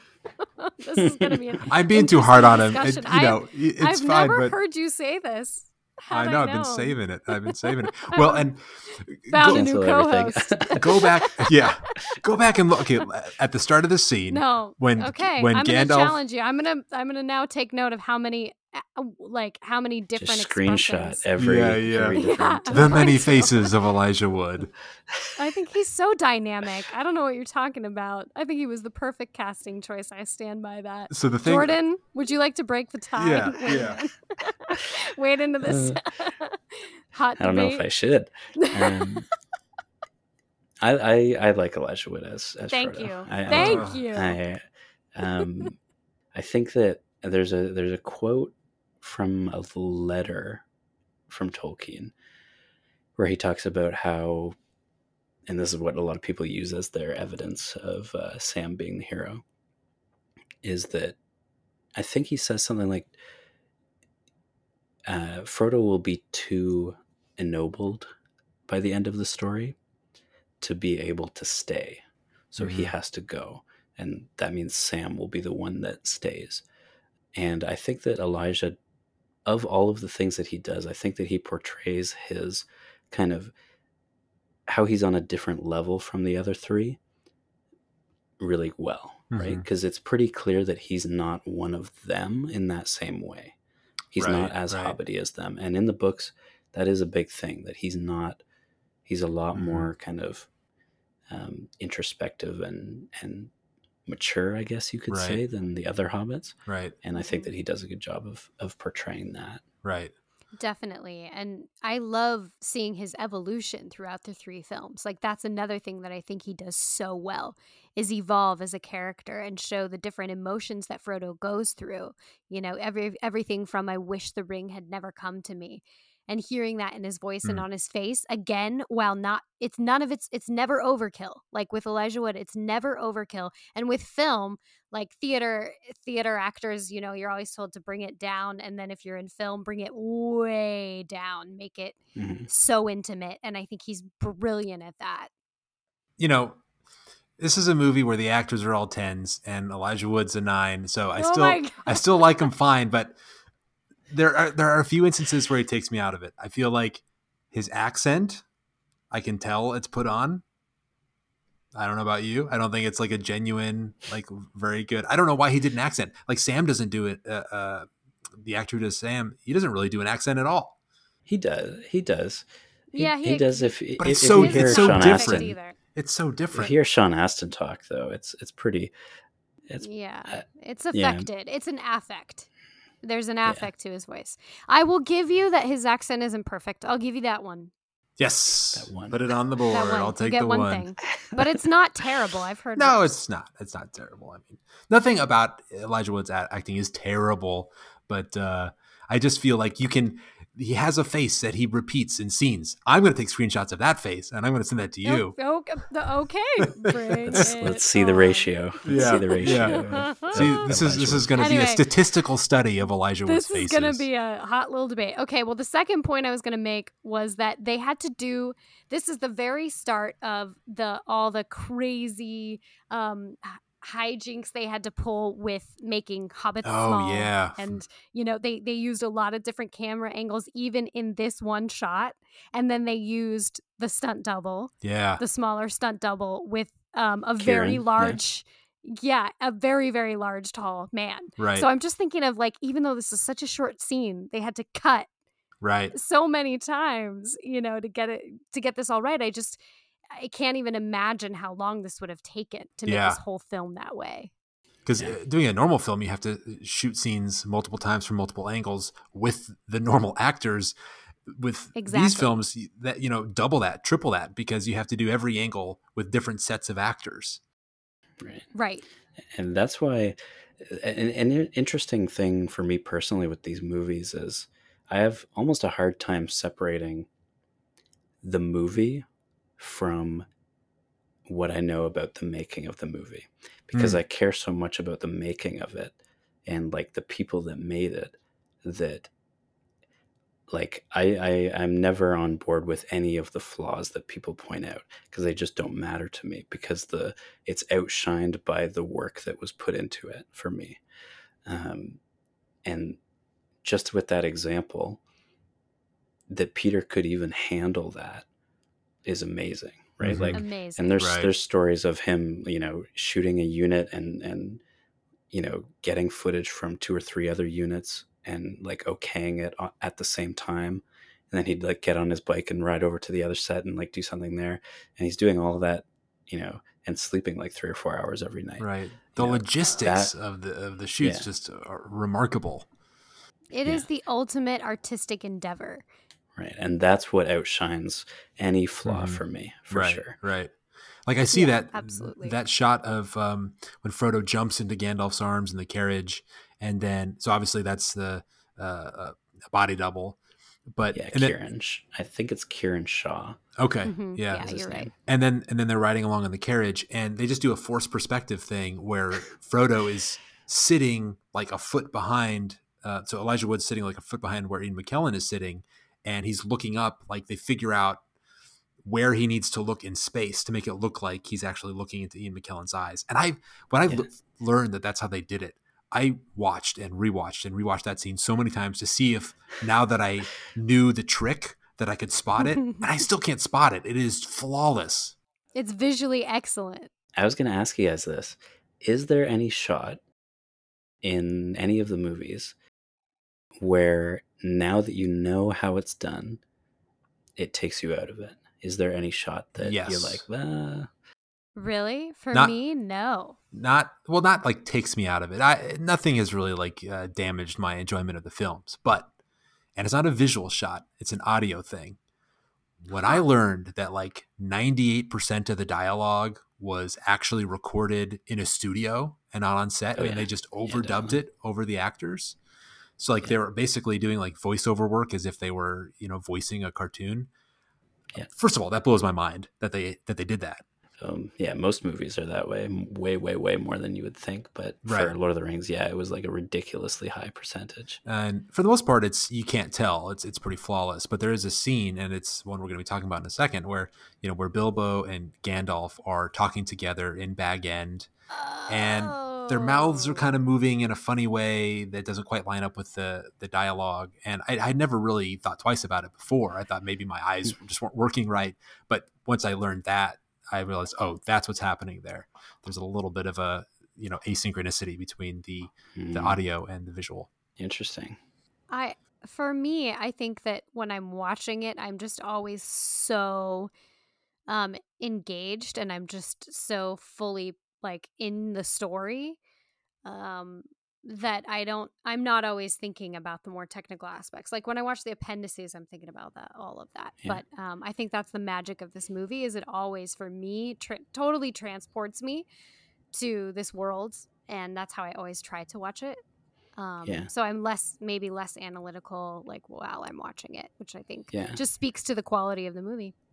Yeah, I think it's interesting that, you know, especially now with the 4K version of it, um, there's really no scene that stands out to me that's like, uh, that could have been, that could have been done better. You know, like the the technique that they used or whatever. There's a maybe a few Gollum scenes that are, you know, they show their age a tiny bit, but for their for the most part, I don't really notice any of that. It's remarkable how well everything has aged in these movies. Ugh, yeah. And and you and I have talked about this, Mar- uh, Michael, and part of that is because he used, you know, real actors for so Mhm. much of so it. little CGI. so little Yeah. CGI. Um, Yeah. Yeah, and I think it also goes back to the, the amount of forethought, which we talked about earlier. But um, something we didn't mention is that there were like three stages of planning, right? There was like sketching out stills and then sketching them Mhm. and then doing them digitally in the computer using in previs or whatever they call it Mhm. and then actually Previs. walking through and all this so it was it was incredibly well fleshed out by the time they actually like they actually got in there and started turned cameras on so Yeah. Yeah. Well, in that scene with Bilbo and Gandalf when they're in Bag End, like they had, there are lots of examples of this probably throughout filming, but where they had to basically create like a magical table that made uh, Ian Holmes look small and and get- and uh, Ian McKellen look large, like you know, it literally different heights. And but they would just Mhm. angle the camera in just the right way so that you could see the difference. But and when they would turn the camera, the table would shift Wouldn't- and yeah. And Yeah, those motion control units to make that happen is just so genius. But it's also so simple because it's Mhm. just simple distance math. Mhm. And, you know, if one camera moves, the other, the dolly moves with it or whatever. And so the concept is really simple, but it, I think that that's what allows it to age so well. Right. Um, I, I never see any of the forced perspective shots. Yep. I- and even that one that you were just talking about, you can see the table move because you can see like half the table move because Ian McKellen hits it with his leg, and so you you see it move, but the far end doesn't move because it's a different table. Um, but even with that, I never really notice it. Like I never, I'm like, oh yeah, that's the trick right there. Um, I never think about right, that. right, right. and just Hmm. yeah and there were two different sets also there was like a small right. very small set and then a very large set, like Yeah. Hobbit hole sets. And we're, I mean, to be clear, we're already kind of talking about the scene "Very Old Friends," so we might as well get into that scene. Yeah. Um, so after Frodo jumps off the wagon, Gandalf rows up to Bag End, and they have a warm reunion with. Um, with his old friend Bilbo, so he notices how oddly young he looks. He has that moment where he's looking at him and he says, "You haven't aged a day." Um, and then they have a discussion during which Bilbo reveals he's actually feeling very old and plans on leaving after his party. So he actually tells Gandalf that he's planning on leaving. Um, Mhm. uh, now, the thing that always gets me when I see this scene, Michael, do you want to talk about this? Yeah, this, This is, is your little this rant. is something I put in the notes. It's not a rant. Hobbit, do- Hobbit doors are Your little ridiculous. soapbox. You have another soapbox. Hobbit doors Big are shocker. ridiculous. They make no sense. No one would ever make a door like this. The physics of, of the amount of Well. the leverage, I it just that makes no sense. Well, I have a I have a thing though. I have a thing on the doors because I was at the the PPP moot that just happened a couple months ago. Yeah. and there was a guy who did a talk on Hobbit doors, and he was an architect guy. So he's got like the design software and everything, and like built versions of it, and like he he had a half hour presentation on how you would build it and how it could work and what it would need to work, which was Uh-huh. kind of awesome. Wow, I just yeah. to say that. And I mean, I, I didn't do any calculus, you know, in forming this opinion, but I mean, was it a really complex and kind of involved endeavor to create a door that would swing easily when, you know, you only have, when all the leverage is hinged on this like tiny hinge on the side? yeah, so you would need like really really intense hinges Right. uh, to make that happen. And uh, of of the whole thing with the doors, having the knob in the center makes no sense. Right. Having the knob on the side would make sense, Right. Or having a handle of some kind on the side makes sense. But uh, if it, I mean, if you look at the doors in Minas Tirith that they actually built, you know, uh, uh, did they build a scale version of it or a full size version of it? I think so. Because Uh, the yeah. horses, the horses go through it, Right. so Right. it was full size. But if it's weighted properly, like they can open with no effort. Hmm. So Yeah. I don't know how good hobbits are at building their doors, but Apparently, really good, you know? apparently, But the interior of the Hobbit door, so on the exterior, the the doorknob is in the middle, which, as you said, makes no sense. Just from a physics perspective, you'd want the handle to be on the end, as far So away from the actually hinges you could get. Yes, you can actually push it. Yeah. On the inside, You the guys handle are in the weeds with this fucking thing. I mean, like, come on now. on the inside, the handle is uh, far away from the hinge. So the the, Really? the handle on the inside of the door is not in the center. Yeah. Yeah. so there's two different. handles. Anyway, I'm just kidding. Hobbit doors. No, Hobbit holes is a concept. Like I just love it. Oh, like me that's how the whole Mhm. thing begins, right? In a hole in the ground, there lived a hobbit, Mhm. and just drawing you into their little world. But I love this scene because it really does. It's so effective at establishing the relationship Mhm. you know the Mhm. relationship between Bilbo and Gandalf and the the smoke rings the smoke rings are at the end of this scene correct right before the party Right. Correct.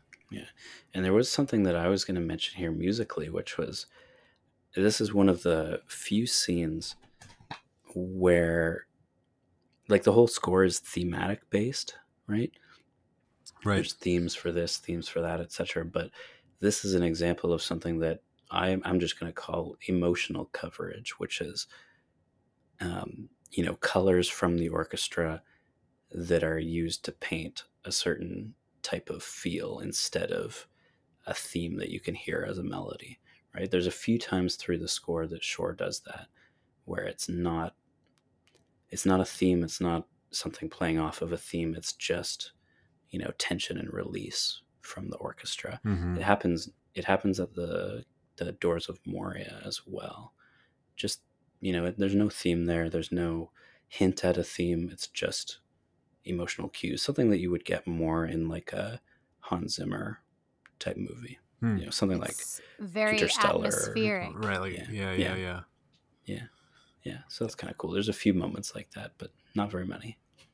Oh, that's yeah, that's interesting. I, I hadn't thought of that, and that is a little more in vogue in I think modern movies, or at least something like you know, Yeah. every Christopher Nolan movie. It's like they, they- there's no actual musical theme whatsoever throughout those movies. It's Yeah, just this exactly. like loud You know, I mean, I love those. Uh, uh, I love the sound behind Christopher Nolan's movies, but it's very different from what we get in this score in this movie. Which is Mm-hmm. a it's an interesting thought. You know, would the score have been made that way if this was made today? Mm-hmm. right like Mm. would would a composer have done it that way and i think it you know in the in the the appendices shore talks about how he felt like you know going on this journey was like him being frodo you know going off on this adventure and so it's just another one of those scenarios where the right person was chosen that cared enough Yeah, to actually you know go you know there's a, there's at least a hundred themes and so you know he cared he cared that much to do that you know Right. he didn't have to do, he didn't have to care that much he could have put in a quarter of the effort and still had a score right. Well, and he he not only made one score, he made two scores, really, because from what I understand, when Peter Jackson approached the release of the extended edition, he had Hans Zimmer go back in and they re-recorded all the scores so that the themes and everything would line up with the way Peter Jackson had recut things. there's a Um, lot of additional stuff yeah. that there's a how much extra time is there in the extended Uh, I'm not sure in total. Uh, Like at least a half an It's At least a hour half hour in the fellowship. Yeah. and and like I said at the beginning, almost all of that time has music. You know, there's like almost no real big moments that don't have music in Right. the movies. So you're right. Yeah, he would have had to come back and rescored, and not just like add. He would have to rescore it because it would be that cue that he had at the beginning that now fades into a new scene Mm-hmm. instead of the other scene that it used to go to. So he'd have to rewrite it, re-record it. Yeah. And, uh, yeah, crazy. So much thought and intention. Hmm You know, it's just it's absolutely mind blowing. So one of Um, the one of the yeah. things um, I really loved about these scenes, pivoting a little bit, is so this is when we're really introduced to in the theatrical version. This is when we're introduced to Bilbo for the first time, and uh, even in the extended edition, this is when we first see him have actual dialogue. Because before that, it's just voiceover, Mhm. and we get to see Sir Ian Holm, who is, uh, you know, he was a renowned stage actor, and in my opinion, just a wonderful, just perfect Bilbo. Um, Yes. him and Martin Freeman were both just awesome casting choices for Bilbo. You know, for an older and younger Bilbo, just a great job casting Isn't it for in- Bilbo. Isn't it interesting that they both have the same acting technique, where, like Ian Ian McKellen says in the making of, um, Ian Holm would purposefully make each take different, so that Peter could choose between them, and that's not very common. And Martin Freeman does that too. Interesting. which is just really interesting. They both do that exact same, and even in the making of for the Hobbit, um, Ian McKellen again comments on that and says, "You know, it's really interesting. I'm not used to working with people that do that, and it's both Bilbos that that act that way. It's It's so really, really unique interesting. and it's Yeah. so difficult to do. To that It's to so have that amount of range. so Bilbo, Yeah. yeah, Yeah, it's so yeah, Bilbo. yeah, so Bilbo. Yeah. Because I would think that as an actor, you would, you know, you would take each take to kind of further refine the direction you're going in, right? You're discovering the character with each take, and and Yeah. uh, so it's it's different, but it's different in the sense that you're getting it closer, you're hewing closer to what you're going for. Um, you're not Yeah. trying something Mm. different every time. So to try something Yeah, different every would, time, yeah. wow, it takes guts. yeah, yeah. It's a risk. It's a huge risk, and you also don't know if a, how a director would respond. I mean, clearly these two, you know, they're so seasoned. They they'd done it for many years that they're well, well respected. But yeah, It was a great that's- nod to uh, to Lord of the Rings history too, because um, Ian Holmes played uh, Frodo Baggins in the BBC adaptation from long Mhm. ago, and um, he was great in that as well. So it's so cool to have him. He's not reprising his role, but he's appearing again in another adaptation. I'm so glad they yeah, did it's that. like full circle. So cool. And hadn't Ian McKellen just come off of the, one of the Marvel sets or something? He he was finishing the second X Men, I think, at that point. Yeah. Second X Men movie. Yeah. Like he was had, was fresh off of it. I read somewhere that he was fresh Yeah. off of Right, it and like right. flew in and like went right to work. Yeah. You know. yeah, I think it was actually amazing. there was a risk that he early on that he wouldn't be able to do Lord of the Rings because of the potential scheduling conflicts. So I'm obviously very glad that they worked those out. Something that's really funny. I I love Ian McKellen as Gandalf. He's the perfect Gandalf. So good, so good. But when I went into the theater as a kid, everybody walks into the theater if you're a book reader with an image in your head of of what a character looks like or sounds like, right? Mhm. And and the way Gandalf is described in the book, he's described as having kind of a a pointy nose, you know. So I had a I had uh, a face in my head of Gandalf that was a lot more like um, Christopher Lee. That looked. I actually, when I saw Christopher Lee, Lee, I was like, "Oh, that's who should have played Gandalf." Just in terms of looks, that's what I imagined. Interesting. And you know, for about ten seconds, I was like, "This isn't the right actor to play Gandalf." You know, his nose is not the right shape. And then I got over it instantly because Ian McKellen's just amazing. Yeah, that's so funny. That is funny That's funny. because you know, so, like Sar Saruman has is supposed to have such sharp features, sharper, and Yeah. d- so def. I think they were they were very well. Oh yeah, I have no complaints now, but cast, uh, yeah. you know, it's just the phenomenon That's of funny. Yeah, yeah. having an image in your head in advance. definitely. been- yeah.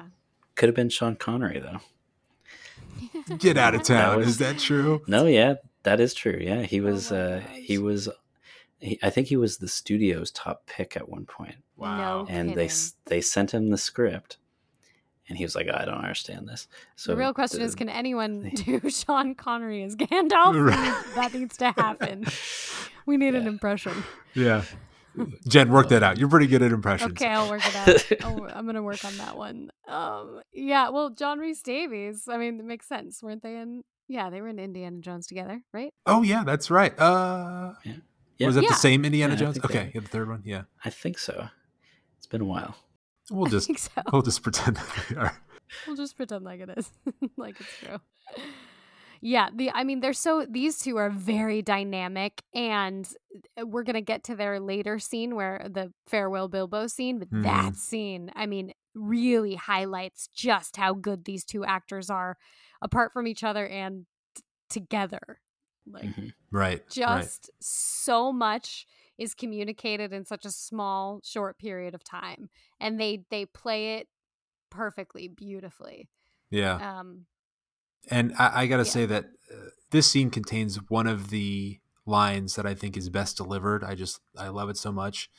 Um, where Ian Holmes says the line that he feels like butter scraped over too much bread.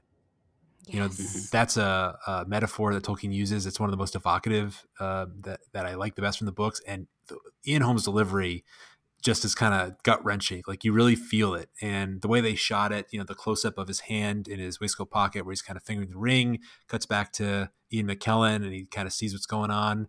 And Ian Holmes, like his voice, he sounds tired, you know, and uh, Mm. and then Yeah. he, you know, um, I intend to go on a long holiday, and I don't expect I'll ever return. In fact, I mean not to. Just that whole line, I love it so much. Yeah, so well done. and i just love that they could get this this bonding moment smoking the pipe which peter jackson apparently was nervous that they wouldn't let him have this and he was ready to go to bat for them smoking their pipes because that is like a huge part of hobbit culture and it really mattered to him and then they were like yeah sure do it we don't care And then they really played it up in the two towers.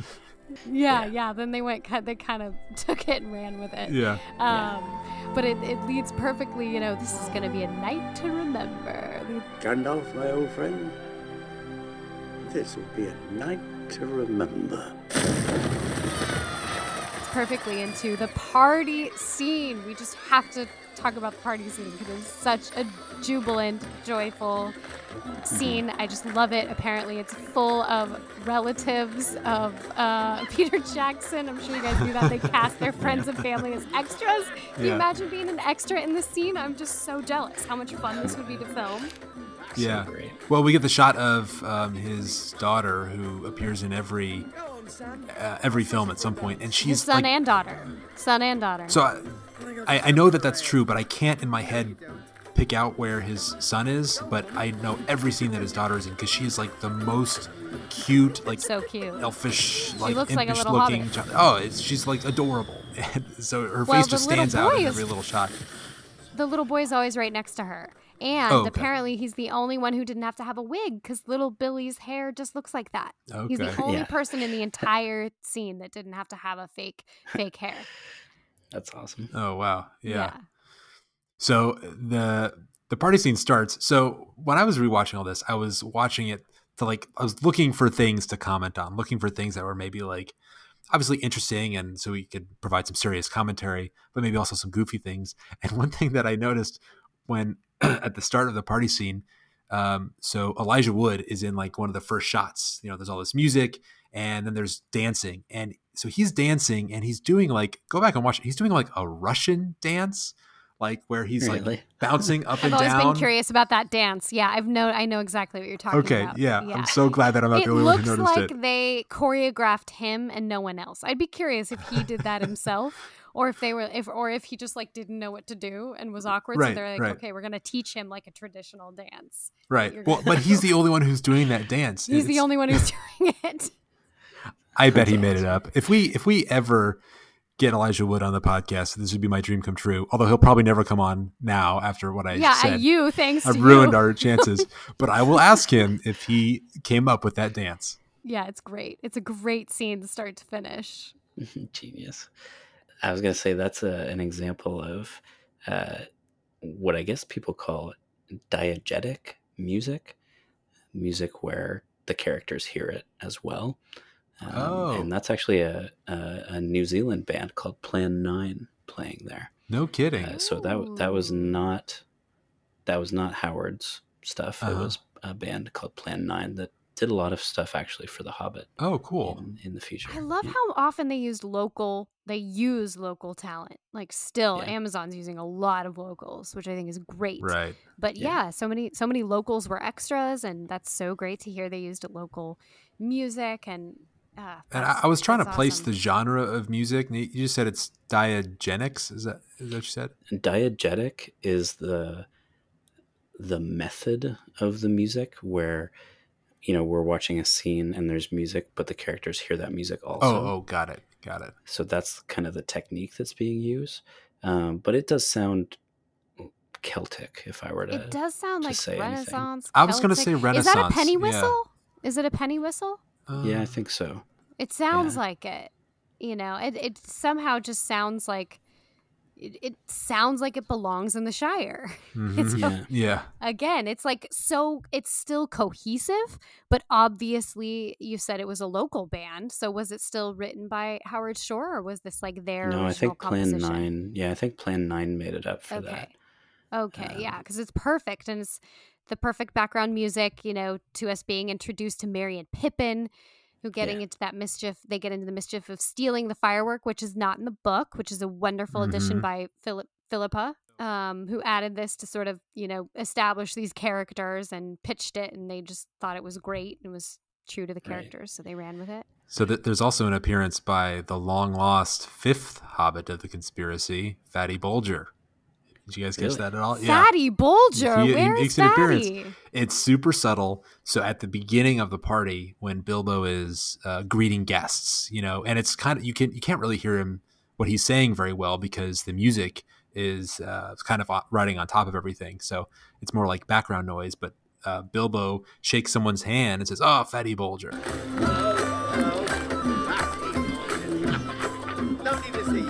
And Fatty Bul- his back is to the camera, so you see the back of his head. But that's a little reference. Fatty Bolger is in the Fellowship of the Ring.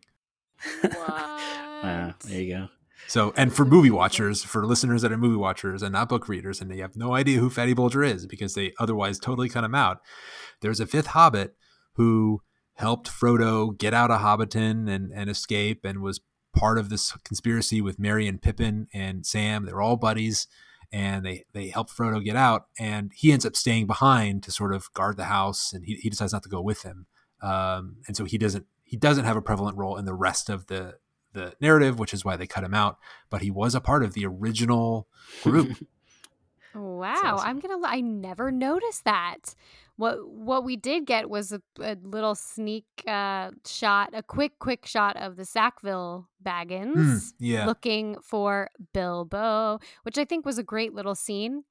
Um, and but the difference here is that you know they're looking for they're looking for Bilbo. Bilbo grabs Frodo and they hide, and then um in this whole during this whole thing frodo's suspicious of bilbo for something but in the book obviously frodo's in on the whole thing Frodo's in on Right, the right, right, whole- right. He knows exactly what Bilbo's plan is. So, what do you guys think of that change?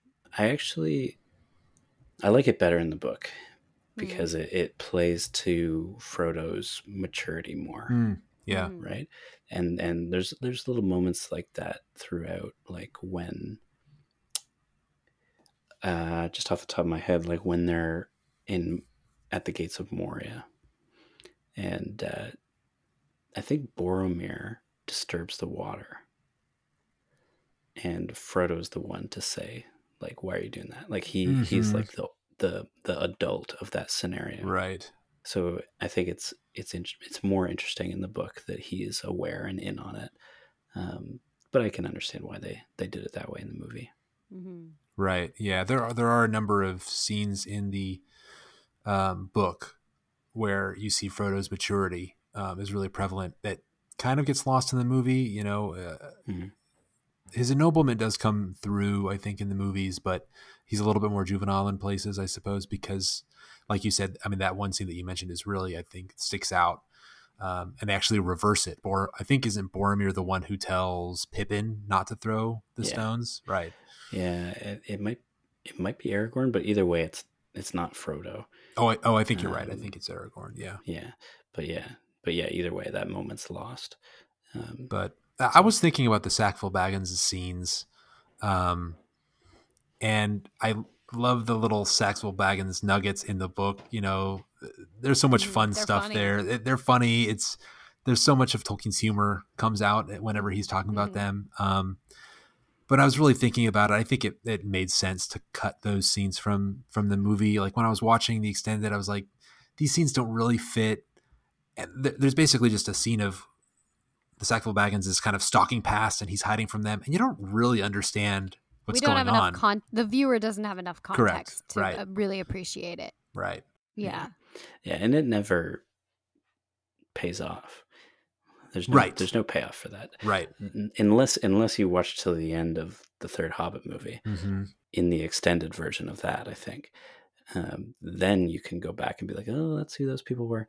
Um, but otherwise, yeah, there's no. Right. Yeah. And like they don't There's no have all the payoff. scenes after the party where all the, the people come in and try and get their gifts and there's an encounter between genius, Frodo though. and Sackville Baggins. yeah.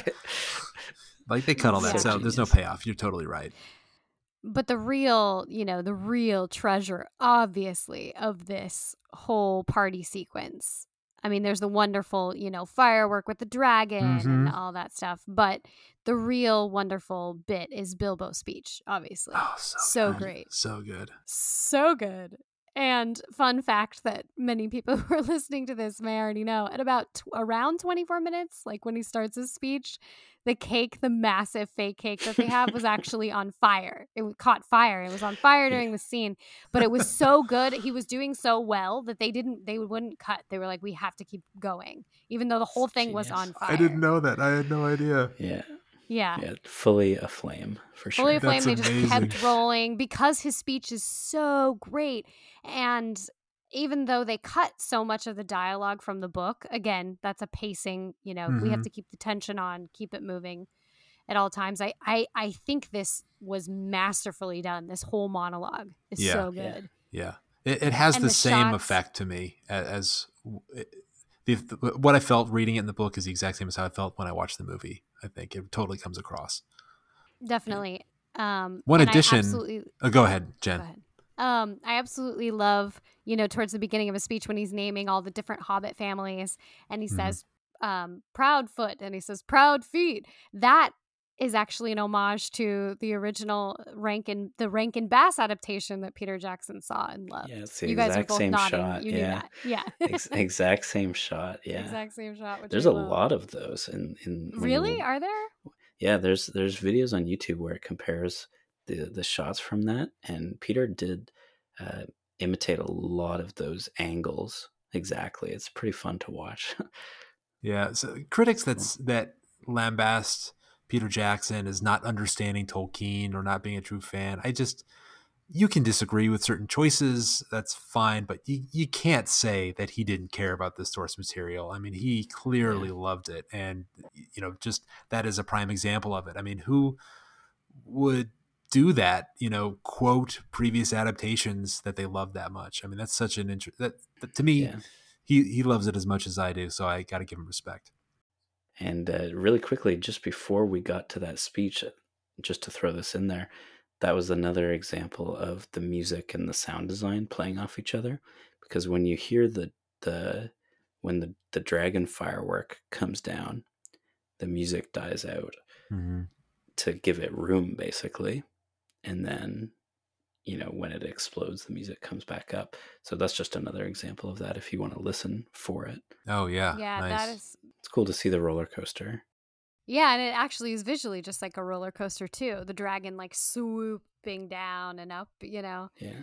Um, and I love the shot where you get to see all the hobbits' faces Mhm. lit up as they see the fire. That's that shot just Yeah. gets me for some reason. It's such it's a magical. human moment. Yeah. It's such a human moment that we have every Fourth of July. You know, Uh-huh. to, like the Fourth of July is coming up. So, Um, getting to Bilbo's speech, one thing that they did do a little differently, and this touches on what you brought up about how in the books Frodo was in on it, but in the movies he wasn't, or at least he Mhm. suspected, but didn't know for sure and didn't know how it was going to happen. Right. And so the Mhm. moment when he puts on the ring and disappears is a surprise to Frodo. They, because they tweaked that a little bit, at the end of his speech when he says, um, I forget the exact line, but uh, you know, I um, I'll be going now. I bid you all a very fond farewell. And Ian Holmes is looking at Frodo, you know, and so that that line is laden with meaning. Whereas in the book, it's all just kind of a, a fun joke he's playing on everyone, but in the movie, it has a little bit more emotional depth. Um, it does. and He's you see him looking at Frodo for looking at him. Yeah, right. And he's also got that self talk, which I found really interesting Oh, too, yeah. that they put in there. That I've put this off for far too long line is not in there. So it shows like almost like a conflict, Right, a Mm. str- some kind of struggle going on. right. And it's not Yeah, necessarily inconsistent with what's in the books, but it's kind of like you know, it's it's unsaid in the book, so it's the kind of thing. Tolkien does this a lot, where he he will say what someone says or what someone does, but doesn't tell you what they're thinking all the time. Mhm. and uh, you know he, he doesn't do a lot of exposition about characters' emotions necessarily, and um, that I like that as a literal, literary technique because it, it's a blank for you to fill in, and so you can put yourself in that character's shoes and imagine what they're thinking or what the emotional context. Um, but in the movie, they fill in some of those gaps with what Peter Jackson thinks is going on, um, and I do like his choice in, in this scene um, to, to make that like an emotional moment between him and Frodo, kind of a goodbye. Yeah. Yeah. Definitely. So we can't move on, and I got to ask you guys this from this scene. Um, we kind of skated by it. The introduction of Merry and Pippin, um, the fun pranksters who steal the firework. No, no, the big one, big one. Supposed to stick it in the ground. It is in the ground. Outside. That was your idea.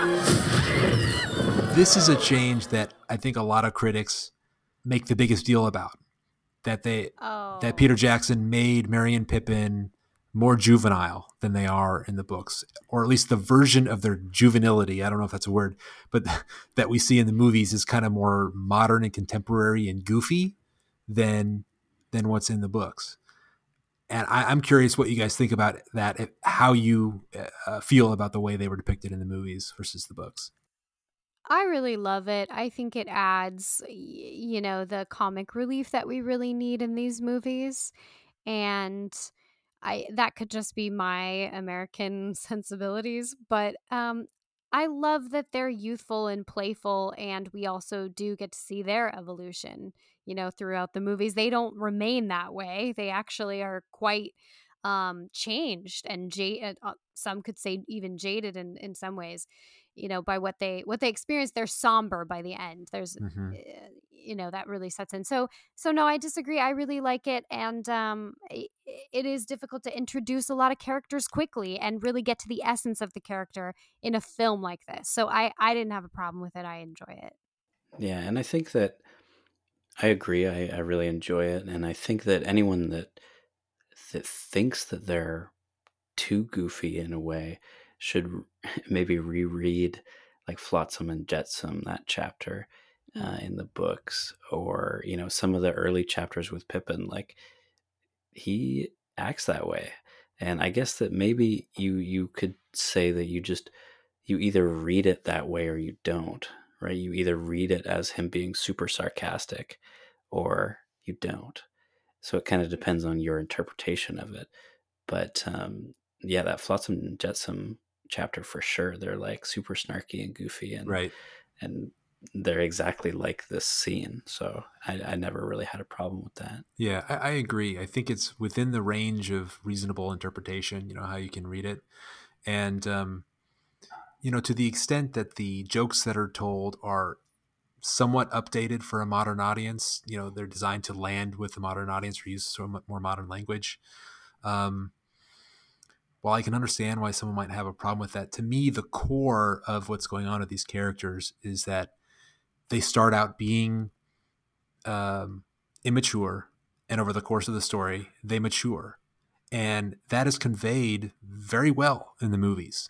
You know, maybe you think a joke is is too goofy, and there are instances where the jokes are too goofy. There are booger jokes in The Hobbit. You know, I think that's maybe a bridge too far, but with Ugh, with Merry and sad. Pippin, um, I thought it was great. And at you know, I think Billy Boyd, and Dominic, Dominic uh, Monaghan, or Monaghan. Monaghan, Yeah. um, Monahan. their characters. Oh, it's is it Monahan. Monahan? Yes, we always pronounce it wrong. I'm sorry. Well, the last time we talked about it, we just we just couldn't decide what it was. we didn't know. But uh, I, you know, I love their characters and their rapport, and they're so funny. Um, they're, they're two highlights for me. So I, I am with Yeah. you both. I really like what they do with Yeah. those characters. Yeah, I think that you could say that those two characters are some of the ones that uh, most clearly change over the over the movies, and and yeah, the the connection that those two guys had and still have is so good. Yeah. I mean, the fact that they're doing a So podcast dynamic. together, you know, I mean, these Which are lifelong friends. Yeah.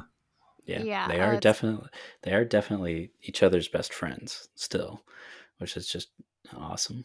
Yeah, so awesome. Well, fellas, I think we need to cut it there. And I I've loved this discussion. I can't wait to get to more. I hope that you listeners out there are watching along with us and reliving the magic that is Fellowship of the Ring. Jordan, thank you so much for joining us. Thank you for your wonderful Thank you. insights. And how can people contact you or find you online? Yeah, um, the Music of Middle Earth podcast is on any podcast, um, that, to any podcast service that you use. And uh, like I said, um, I'm editing for the Prancing Pony podcast, so you should definitely check that out if you haven't already. Um, definitely aimed at book people, so um, you kind of go, you dive deep into each chapter with them. Um, but yeah, my email is musicofmiddleearthmail at gmail.com, and I'd love to talk music about uh, the movies and, and anything really. So before we go, Michael, do you want to put out our call to action? Call to action. We're putting our fans to work. If you like what we're doing on this podcast and you want to support us, um, please go out there and tell just one person about the podcast. It could be your brother, your mother, your best friend, uh, that guy that you talked to Lord of the Rings about when you were in seventh grade. Uh, if there's anybody you think might enjoy what we're doing, tell that person, let them know where they can find us. That will really uh, uh, help us out and uh, introduce us to a broader audience. So we thank you for listening and we hope that more people can join us. So join us next week as we continue this discussion and we get to really a critical moment uh, in Bilbo's journey with the ring. Farewell, my friends. May the wind under your wings bear you where the sun sails and the moon walks.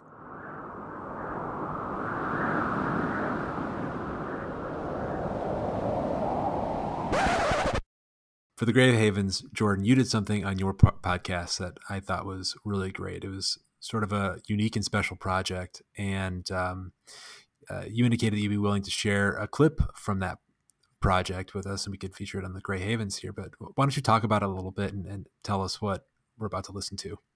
Yeah. So what I did was kind of the fullest extent of these soundscape episodes that I've been working on for a while. So every fifth episode of my podcast is a soundscapes episode. We take a reading from the book.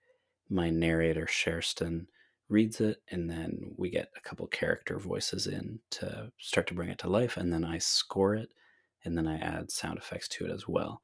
but the Council of Elrond was a unique, probably one time deal where we took a chapter in its entirety and, you know, started at the very start and went to the very end and created a whole audio play of the entire chapter from start to finish. And there's layers of sound effects and music and ambience and, you know, at least 20 different voice actors in it. And uh, it was quite the, uh, the process to bring it to life. But yeah, that's kind of the idea that we had. And I, I it was my chance to use my um, immersive audio software that I've gotten recently. So I'm using Dolby Atmos to to have things move around you and pan around you in, in super immersive um, environments. So with that in mind, when you do listen to this, you if you don't have headphones on, you won't hear what you're meant to hear. You won't hear it at all the same way. And I had a lot of people that heard me say that and they were like, "Oh, okay, yeah," and they just listened to it through their speakers, and they're like, "This, I can't really hear this, or I can't really hear that," and I was like, "Well, put headphones on, like I said," and uh, they did, and then they messaged back like, "Wow, this is crazy," and uh, I'm like, "Yeah, that's why I said put headphones on," but uh, but yeah, so if you don't have headphones on, you won't hear. Um, because it's not just to panning left and panning right. I mean, it really gives the uh, feeling that you know someone's behind you or in front of you. Exactly. Yeah. Yeah. This, you know, there's a part where a wave crashes and you can hear it crash from left over top of you onto the right side. Um, and yeah, you're in the council. So you're kind of, uh, if we're talking movie setup, you're the ring in the center of the room and everyone else is around you. So you'll hear, you know, all the different voices panning all around you and moving. And yeah, it's quite an immersive experience. and such a huge project that you took on like you said there was a number of voice actors and i remember when i was when i was listening to the episode and i i think the episode starts with all the actors introducing themselves and saying what character they're playing and i was like it kind of like went on and on it's like oh my god there's so many actors that are involved in this project i couldn't believe it um Yeah. and Here and- I have, I have, I'll let you finish. Go ahead. Well, I- I was going to say, I was thinking to myself, you know, I've read the Council of Elrond. There, there aren't that many people at the Council of Elrond, Elrond. But you know what happens in the Council of Elrond is, you know, Elrond at some point tells the whole story of the Ring, and uh, J.R.R. Tolkien kind of yada yadas over that, and he just says, "And Elrond told the story," but you know, you fill it in um, in its fullness, yeah, and it's story really, really happens, cool. and it's ba- yeah, and and there's a few moments like that where you know, and then they talked of this, and you know, we pulled from the Silmarillion or from Unfinished Tales or you know all these different works and layered that in underneath.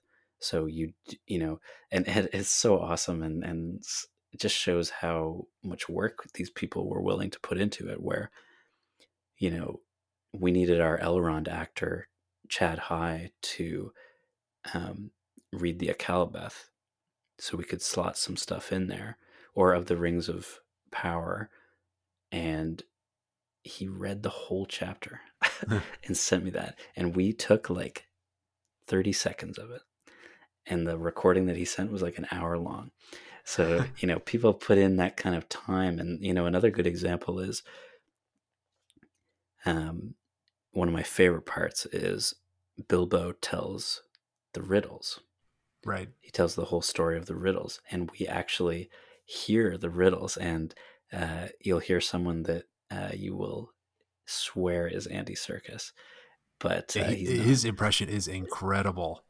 Spot on. He is he, he is Andy Serkis for sure. But um, anyway, so we hear those riddles happen, and then after that, uh, it switches, and and Frodo kind of reluctantly tells his story, and the actress that played Frodo took her own in her own words summarized the story till that point. So she wrote it out you know what happened? You know i went from here to here and we met farmer maggot and blah blah blah blah blah. And she wrote all that out and then we edited it in so that as the narrator is talking frodo is telling Oh, the story yeah. underneath which is just so so much fun and the cool thing about this is something that we were talking about earlier this kind of nods to the reader where you don't have to hear the whole story. You just have to hear the bit of audio that comes up and says, and then the Black Riders came in, Mhm. or you know the audio fades up and it says Tom Bombadil. All you have to hear is that, and you're like, oh yeah, that's what you know. I know what that means. You don't need to hear the whole thing. Right. So that was kind of a fun thing to play with. Um, but here's my stats for you. So there were 30 actors, 44 different vocal tracks, 56 different layered special effects tracks, uh, two constant ambient tracks, so like forest sounds that just kind of go through the whole thing. Um, my solo violinist Rebecca, she did two full passes um, of the of the whole thing, and then I made 34 different score tracks, and then there's three kind of um, rendered tracks of the whole thing in in the Atmos uh, immersive stuff. So yeah, there's a lot of. Uh, I mean, that's like a, of stuff that full. Hollywood cast. That's very serious. yeah, it was a good time, and uh, it was cool because there's people that you know may not have ever really done this before, and right. you know suddenly they're they're part of this whole thing, and it, it's cool because some of them, some of the actors didn't even know what it was going to be until they heard it. Right. you know because i would right. i would send like versions of it and say check it out you know let me know what you think so far and some of them just didn't have time or or didn't want to hear it until it was done hmm and so you know we're talking like some character like sam that has like two lines you know Right. send it in forget about it and then like months and months later there's this whole huge thing It's yeah, it's Um, part of this larger product that they had no idea what it would sound like in the end. Yeah, exactly. So it was a lot of fun, but uh, it built a pretty cool community for sure. And uh, when we presented it, we presented it at the PPP Moot, which was online, and it was a lot of fun because when we did it, we had the script fading from page to page, and it would show the text from the book, and then like in a different color, it would show other text that we added Oh, that's from wow. a different book.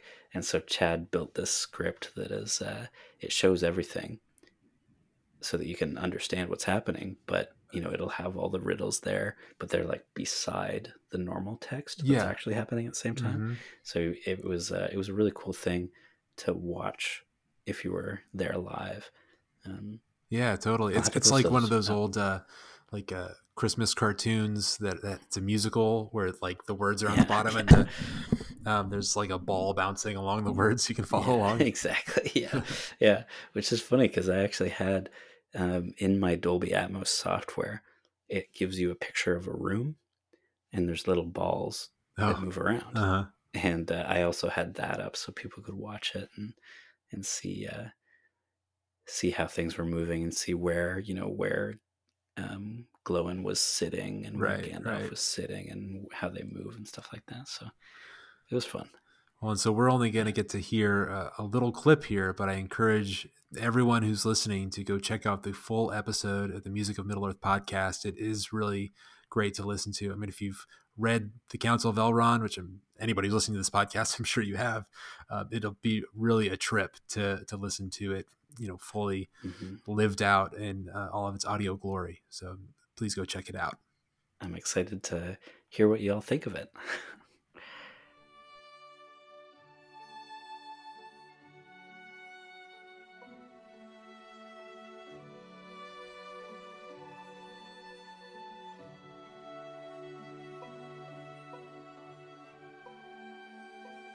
Next day, Frodo woke early, feeling refreshed and well. He walked along the terraces above the loud flowing Bruinen and watched the pale, cool sun rise over the far mountains and shine down, slanting through the thin silver mist. The dew upon the yellow leaves was glimmering, and the woven nets of gossamer twinkled on every bush. Sam walked beside him, saying nothing, but sniffing the air, and looking every now and again with wonder in his eyes at the great heights in the east. The snow was white upon their peaks.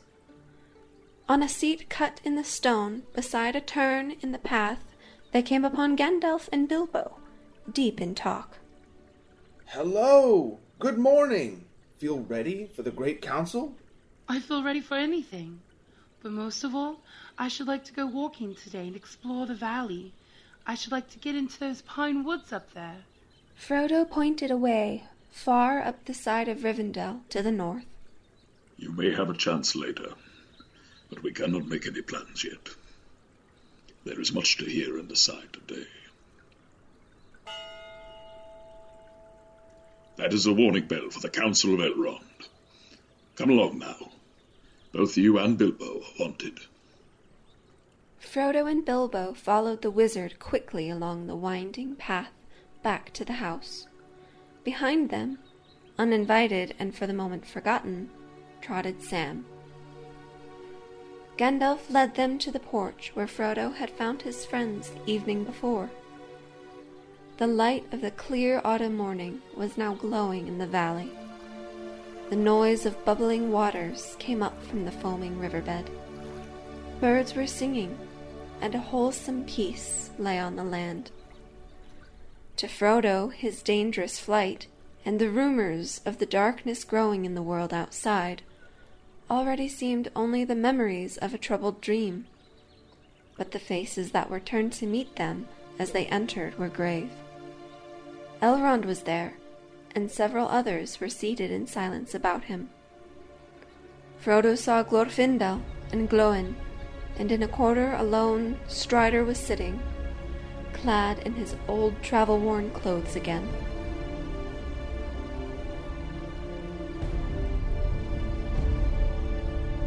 Elrond drew Frodo to a seat by his side and presented him to the company, saying, Here, my friends, is the hobbit, Frodo, son of Drogo. Few have ever come hither through greater peril or on an errand more urgent. He then pointed out and named those whom Frodo had not met before. There was a younger dwarf at Glóin's side, his son Gimli. Beside Glorfindel, there were several other counselors of Elrond's household, of whom Erestor was the chief. And with him was Galdor, an elf from the Grey Havens who had come on an errand from Círdan, the shipwright. There was also a strange elf, clad in green and brown, Legolas, a messenger from his father, Thranduil, the king of the elves of northern Mirkwood. And seated a little apart was a tall man with a fair and noble face, dark haired and grey eyed, proud and stern of glance. He was cloaked and booted as if for a journey on horseback, and indeed, though his garments were rich, and his cloak was lined with fur, they were stained with long travel. He had a collar of silver in which a single white stone was set.